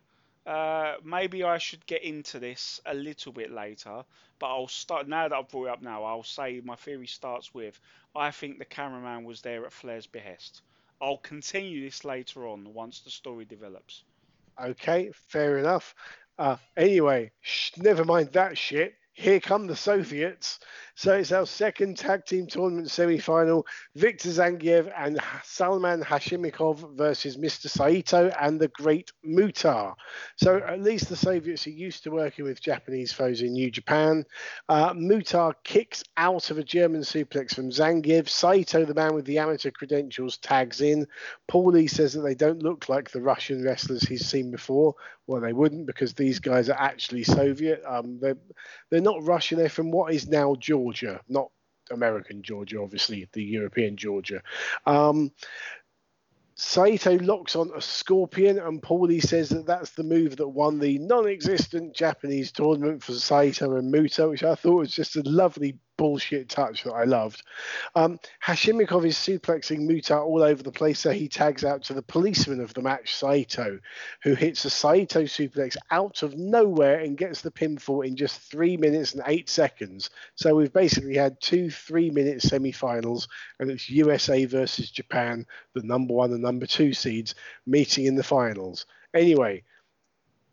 Let's stop. Let's stop thinking about a three-minute semi and go to Carl. I'm I'm an expert on a, a, three minute semi, to be perfectly honest. Um, but that's another story for another day. Um, yeah, another quick match. Um, I, I, really liked the, uh, the, the work with uh, Zangiev and Muta at the start. I thought I thought they worked pretty well together. I don't know if they, they worked together in that little run that they had in New Japan, but um, I thought I, I, would have liked to have seen a, a singles between the two. You know, um, I, I, did enjoy that.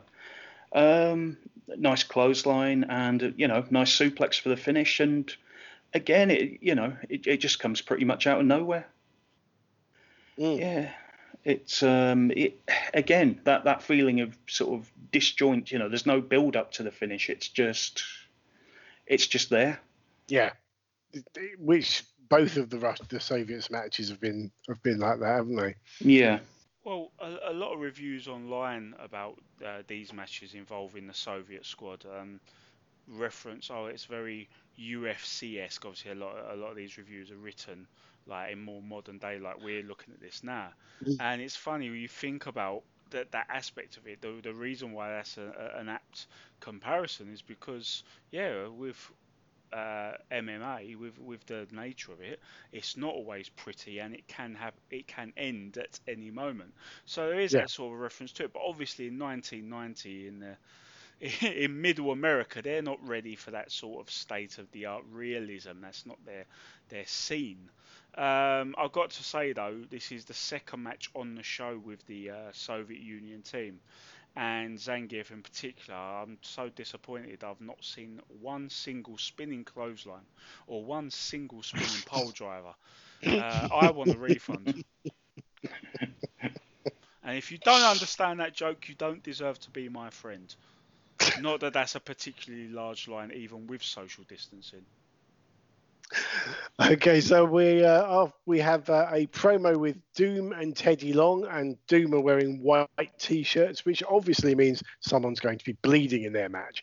So match number eleven, it is uh, we're on to the feature matches now. It's the Texas Bull Rope match for the U.S. Heavyweight Title. Lex Luger, the former champion, takes on Stan Hansen.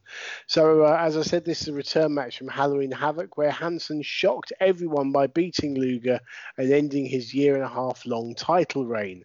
Um, Hansen was also the All Japan Triple Crown champion at this point in time. Um, Luger looks fired up, and dare I say it, he looks motivated. Although, then again, if you're not motivated against Stan Hansen, he'll beat it into you. Hansen comes down with his chewing tobacco dripping down his chest. The commentators do explain the rules of this match, that you've got to drag your opponent and touch all four corners in succession to win the match. No pinfalls, no submissions, and importantly, no disqualifications or countouts. So this one starts as a brawl as you'd expect. It soon spills to the outside where Hansen clobbers Luger with a chair. Hansen later throws Luger over the top rope with the bull rope around Luger's neck, trying to hang him. Um, Hansen touches three corners, but then Luger charges at him with a clothesline to break his momentum. On the outside, Luger uses the rope to pull Hansen into the ring post shoulder first. Uh, back in the ring, Luger lands three weird looking leg drops while still holding onto the top rope. He hits three turnbuckles. He tries to drag Hansen to a fourth in the tug of war, but then Hansen lets go and Luger's momentum catapults him into the fourth turnbuckle. But in doing so, he squashes the referee in the corner. Nick Patrick comes down and starts counting Hansen's turnbuckle touches. Hansen touches all four buckles, and Nick Patrick declares him the winner. But then our original referee, Randy Anderson, overrules this and says that Luger won because he touched all four turnbuckles first and is the new US champion. Carl, your thoughts on this one?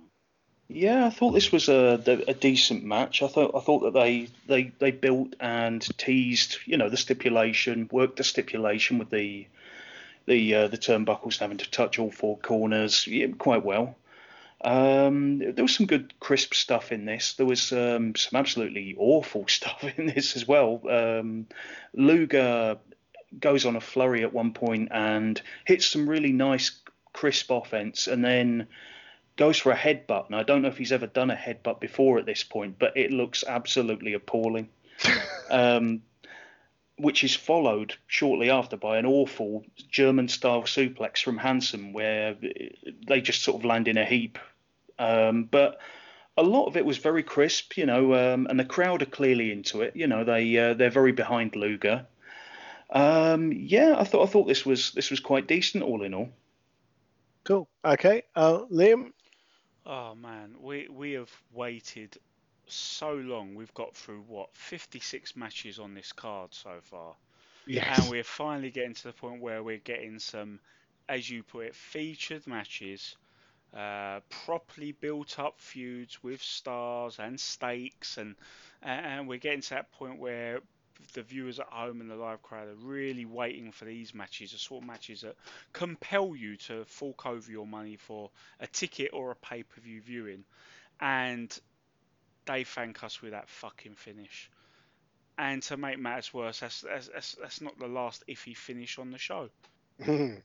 well, I think yeah, the reason for this was, as I mentioned, that um, Hansen was the Triple Crown champion in all Japan at the time. So um, uh, he was not going to be taking a, a, a, loss under any circumstances. You know, doing doing a pinfall job or anything like that. So I guess the bull rope match means that he doesn't get pinned to lose the match. It's just touching turnbuckles, and the the hokey finish kind of protects him as well. But given that he won the title two months earlier while he was Triple Crown champion, it does sort of make you wonder why they put that belt on him when he was an infrequent visitor to WCW because of his Japan tours.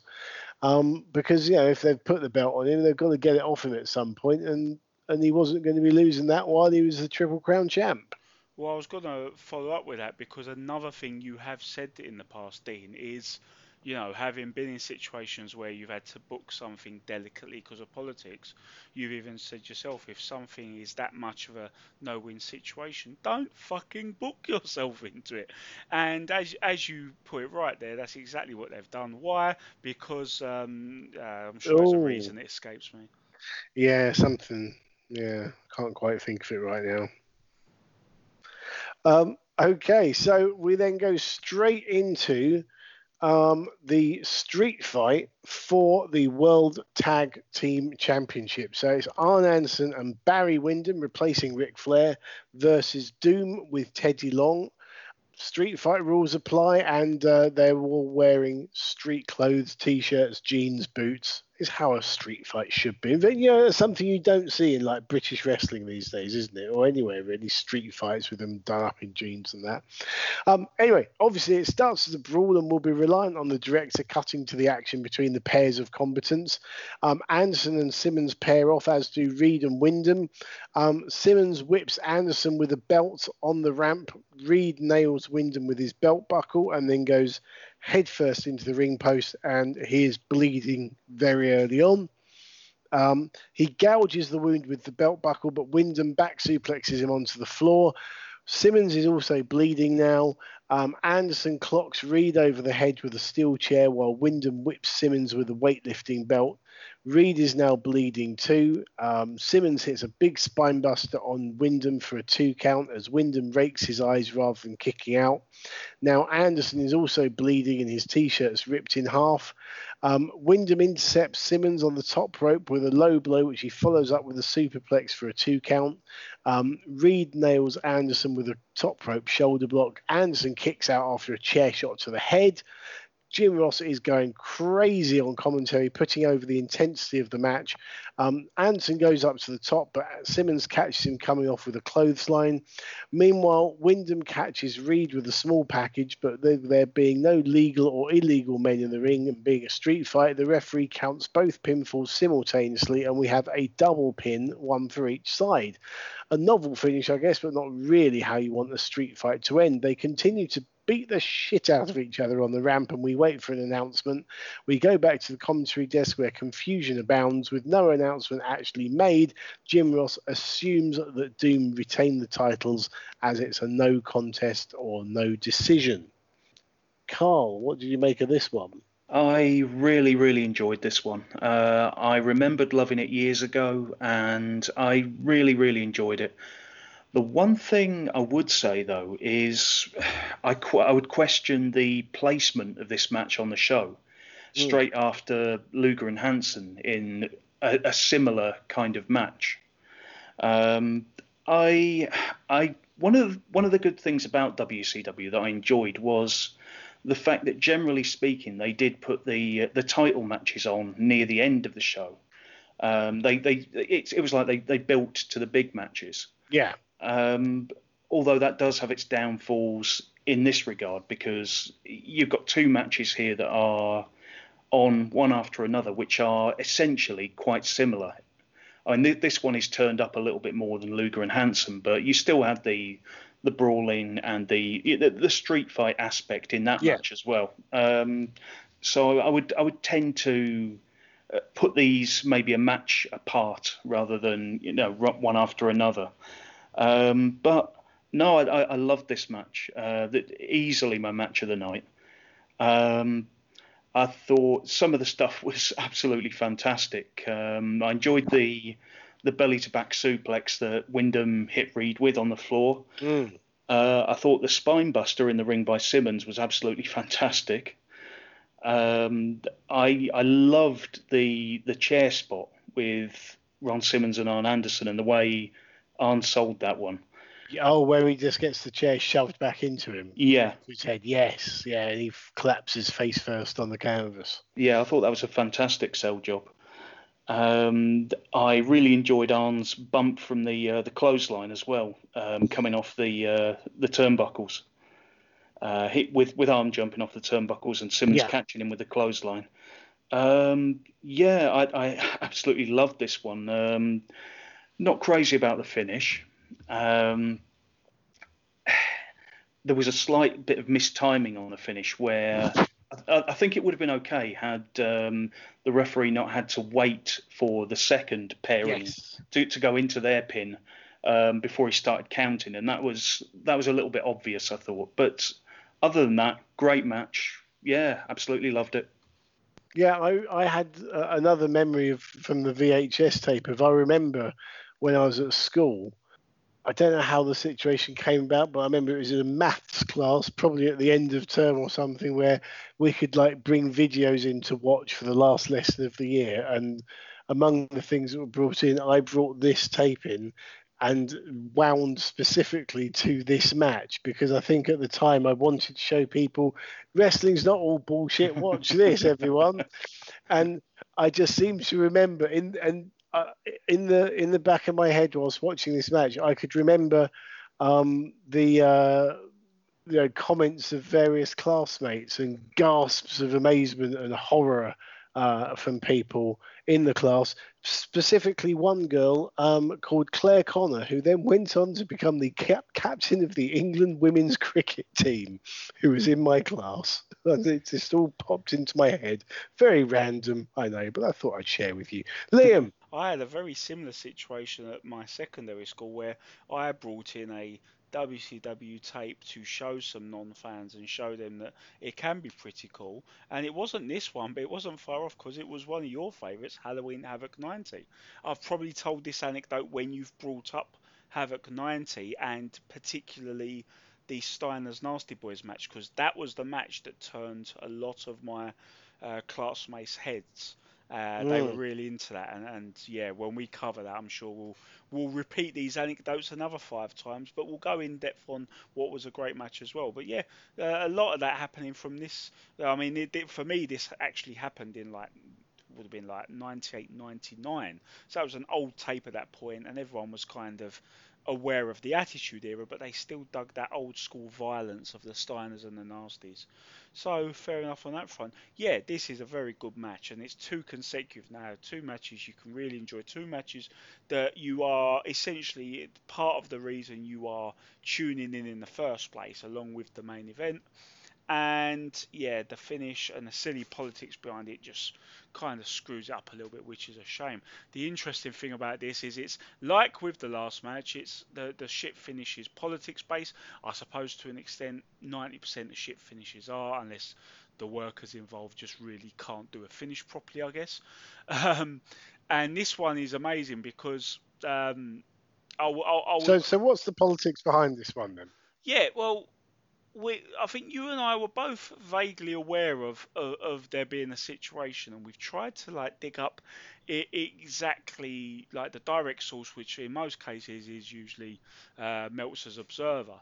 And in lieu of that, I know there are a few services that are really good that, that read back from guys who actually have the the collections of the hard copies, I guess, in, in instances where the archive isn't accessible digitally. Uh, one of those people is Scott Keith, a well-known wrestling writer, and he does a uh, Observer flashback. So I think I'll just uh, to, to make it a little bit easier, I'll skip to the way he has worded it, and he goes and I quote the, the tag title match was all kinds of screwed up. Dave is pretty sure that Flair was going to be the Scorpion all along. Whoops, I've spoiled it. And then sometime after Havoc, it was changed. It was going to be Windham as the Scorpion. Can you imagine that? That would have been a bit of a damp squib, wouldn't it? Which is why Flair was moved to the tag title picture and Windham was missing from TV. And then they changed their mind and wanted Windham to chase the tag titles on house shows after Starrcade, so Flair was the Scorpion again. But at the time, when Flair was going to do the tag match, Doom was told they were winning in order to set up rematches with all the baby faces chasing him, including, you'd imagine, guys involved in the tag team. It's a, eh, to be fair, it's a pretty big field of tag team set up, and they wanted Doom to be um to, to be the guys trying to fend them all off. Fair enough. Yeah. But then they put Windham into the match and decided that the Horsemen needed to win the tag titles to give the show a big title change and make Doom into baby faces chasing the titles on the road again. But then Doom refused to do the job and they changed the finish again on the night of the show.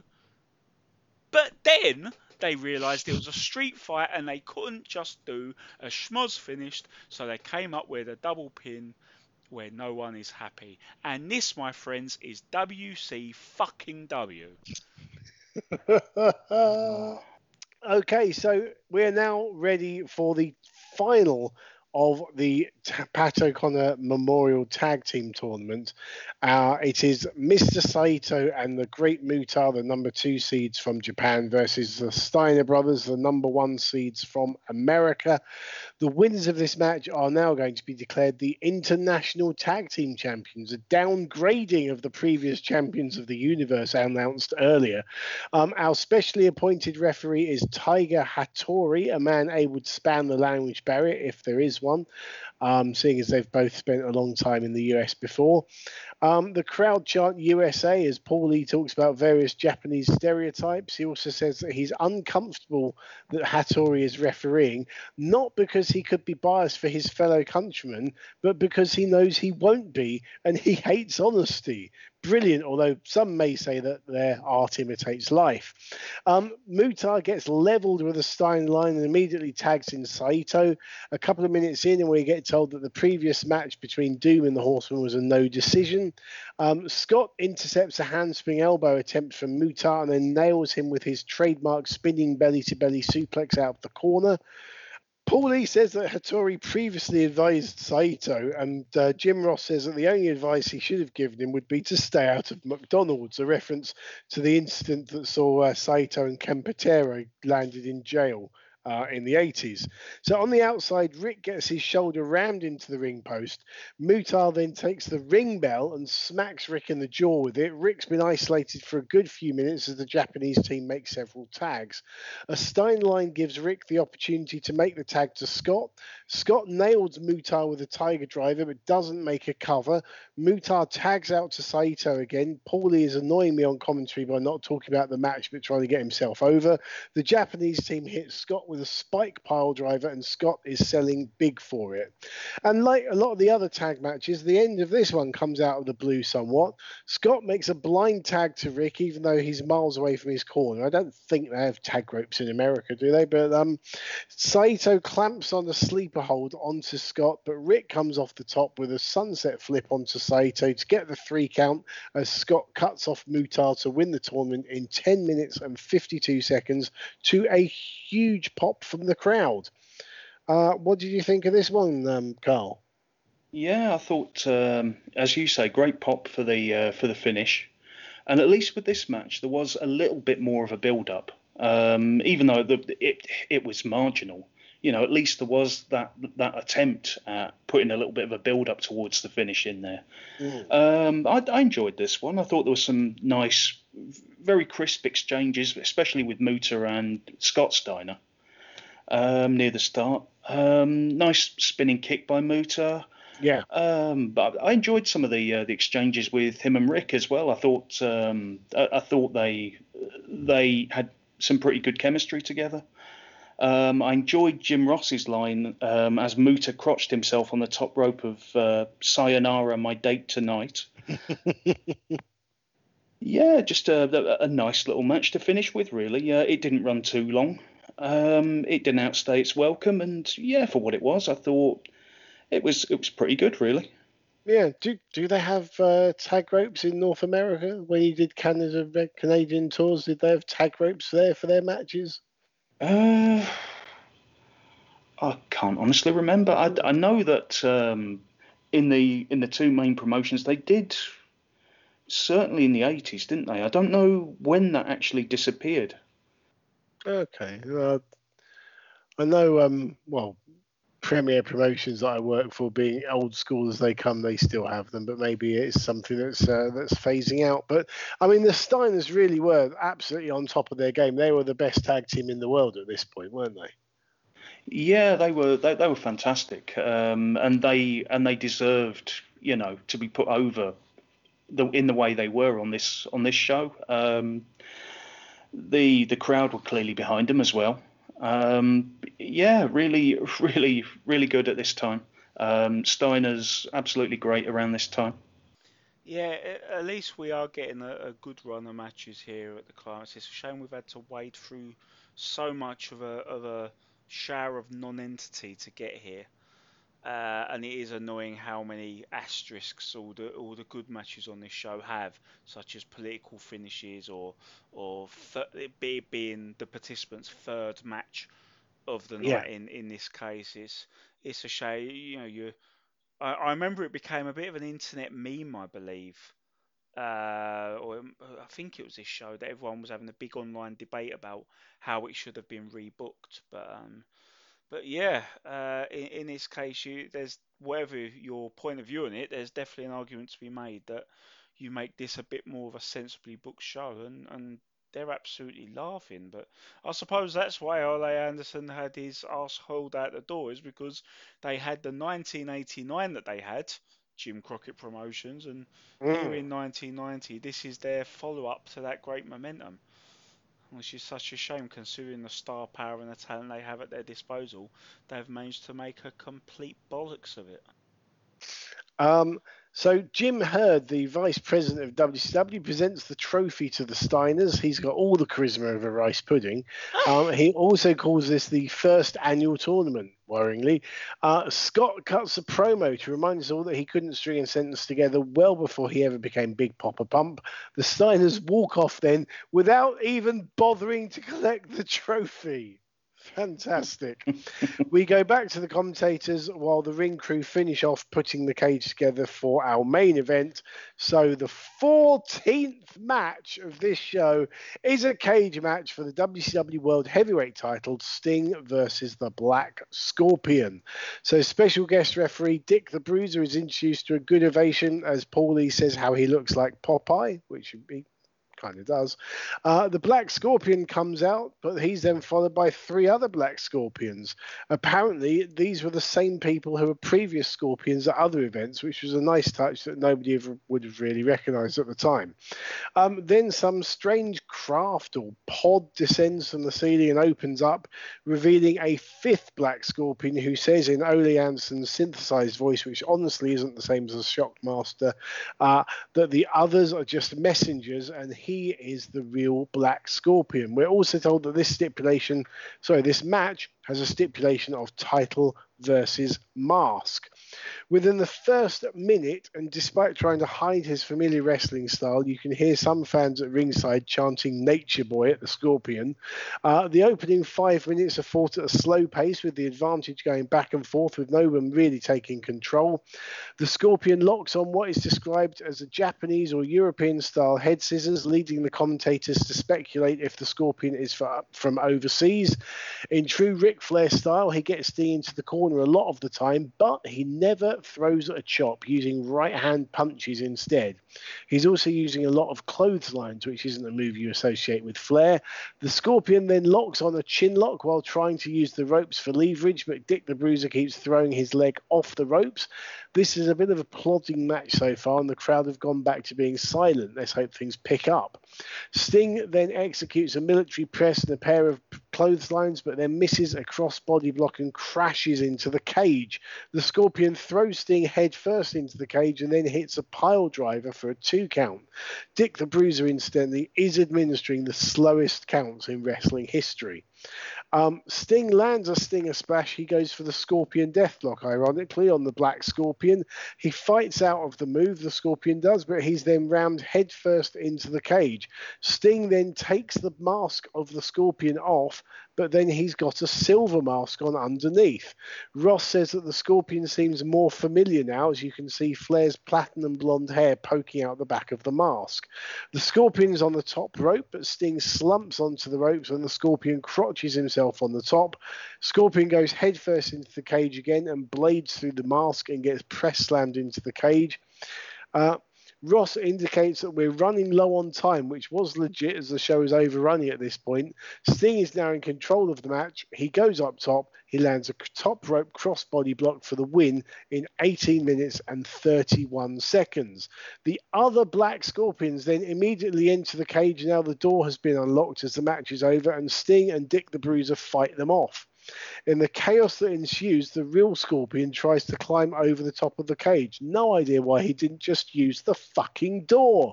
Windham and Anderson run in, and Anderson hits Dick the Bruiser with a chair. Anderson DDTs Sting on the chair, and apparently we have two minutes left on the broadcast. Sting is being held out and battered with a chair. Apparently, this was meant to be a lot more intense than this, but they did have to cut it short. As I said, they were legitimately out of time.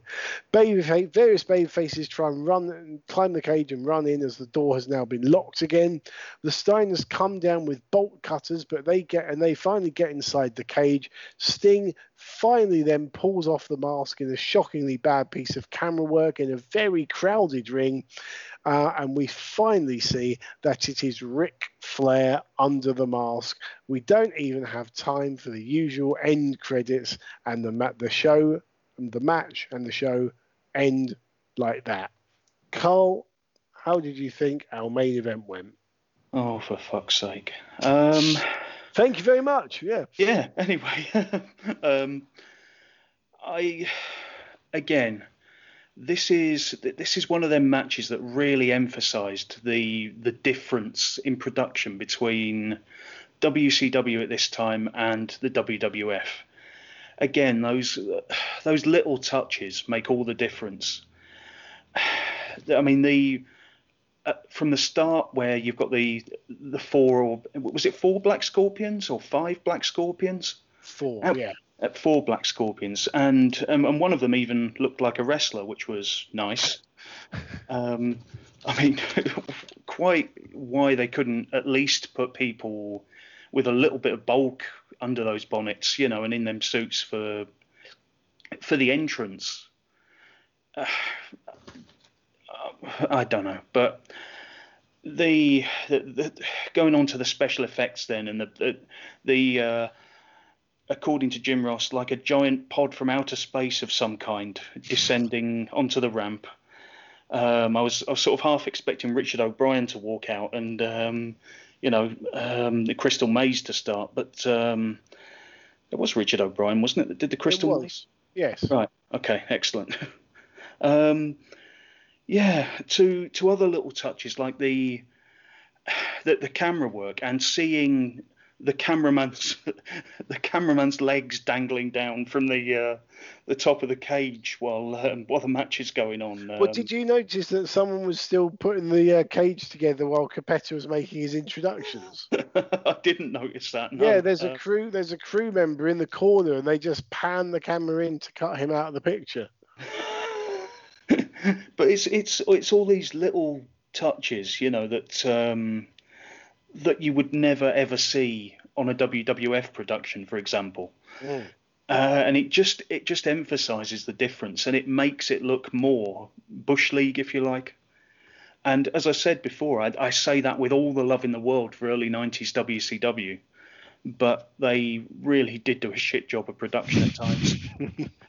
um, I another point to this match was the uh, the commentary, um, and uh, as you mentioned before, Paulie's references to Dick the Bruiser looking like Popeye, and there's a couple of different references to that through the match, and similar to his partnership with Jesse Ventura a year or two later, Jim Ross just won't engage with Paulie at all. You know, he's um, Yeah. he, he's just ignored basically. Uh, the actual match itself, as you said, was a, a plodding kind of match, and that that really wasn't helped by Dick the Bruiser's incredibly slow counts. Um, and I appreciate that Ric Flair was trying not to work like Ric Flair, but it's honestly the the biggest load of bollocks. It it, it really is though. Um, the match picks up a little bit, mostly when Sting is on offense, and the crowd have, have at least got something to pop for. Yeah. Uh, the press slams, the the clotheslines, the the, the, the big, more flashy offensive moves.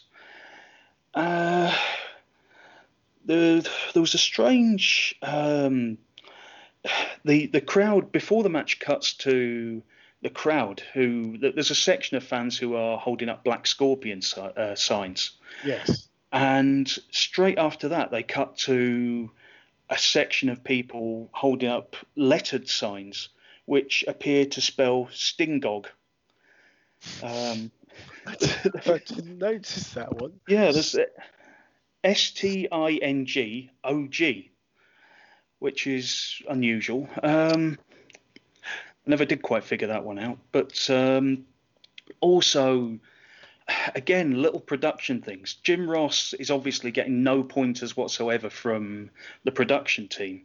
And his cry of, I don't know how much time we have left. I'd love to know, though, um, towards the end of the match.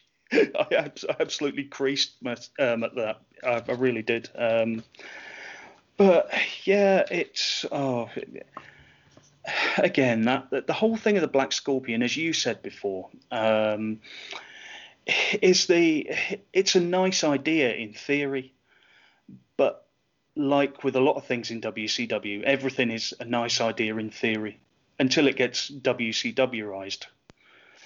Um, but See, I think I think the only time I can think they did something like that right was when Rick Rude came in as the WCW Halloween Phantom at um, yes, Halloween Havoc 91. And that was because he was unmasked voluntarily the first night he was in and hit a rude awakening neck breaker and you knew it was you knew who it was straight away. Yeah, which i mean was a, a way of making an entrance, you could argue that it, there'd have been more value to having him, you know, having him advertised as debuting as Rick Rude. But I always liked that entrance into a promotion. Yeah, no, that that one that one was a good uh, a good one that was done well. But as as for the the, the match itself, I, I, thought it was a, a, a phrase that I'm um, slowly developing into a catchphrase at this point. Absolute cack. well, as you guys have mentioned, yeah, this this show is littered with you know brain farts and production gaffes and you start to think, yeah, this is what WCW all about. Well, this main event is like WCW, even though it wasn't a thing back then. This is essentially this cage match is WCW saying, "Hold my beer." You ain't seen nothing yet because oh, uh, there's nothing I can really add other you know that we haven't already discussed. But this is just absolutely dreadful and you don't you don't know if it's going to be particularly better at this juncture in time when Dusty Rhodes takes over, which they're not allowed to say they've been completely denying, but it's you know, but behind the scenes it's an absolute given that he's coming taking over. They just can't legally say it. They're probably saying we've never even heard of Dusty Rhodes. Who's Dusty Rhodes? Um, yeah. But yeah, it's pretty much a foregone conclusion, and it's decisions like this that's why. And Ole went out with an absolute bang, didn't he? Oh my god! And they literally have to come to Ric Flair to to save them out of it. And if I remember correctly, in return for that, he got the belt back very soon after this. January, yeah, mm. next month. Oh dear.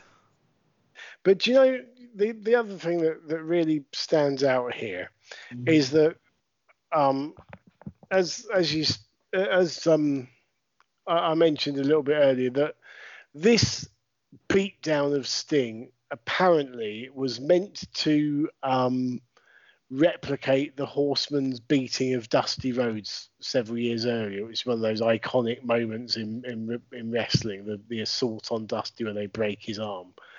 And because they they overran and they ran out of time, they they had to dilute it all and rush it all, and you had this cage crowded with with traffic that really meant you couldn't see things. You think we had um, we had the the parade of colours and the Marines at the beginning. We had uh, um, the Sam Muchnick, the promoter, speaking to uh, the crowd. We had the parade of flags for the tournament. We had the presentation for the tournament. We had the spacecraft coming down from the ceiling for the Black Scorpion there was so much of stuff that didn't need to be there that would have given them the time to make that angle, which obviously is what they're going to try and draw money from, make that angle work. It's like, you know, we see eight years later at Starrcade 98, we see that they run out of time horrendously um, sorry, yeah, Halloween Havoc 98, they run out of time horrendously on pay per view and miss the main event. So it's good to see that they hadn't learned any lessons from like eight years previous. And why was that? Uh, I'm not sure the answer myself. Liam, can you uh, chip in there? I'm I'm too beaten down to even think of an answer. 14 matches. 14 matches. Well, uh, we will we will close the book and draw the line under Starrcade 90, a shit show, but we watched it over and over again on VHS in our childhoods because we had nothing else to watch. Um, so before we let you go, Carl, with every guest of ours, of course, we ask for the their choice of uh, WCW theme tune. So, uh, Liam, have you got the tune queued up and ready to go? We are all set. Okay, so press play in three, two, one,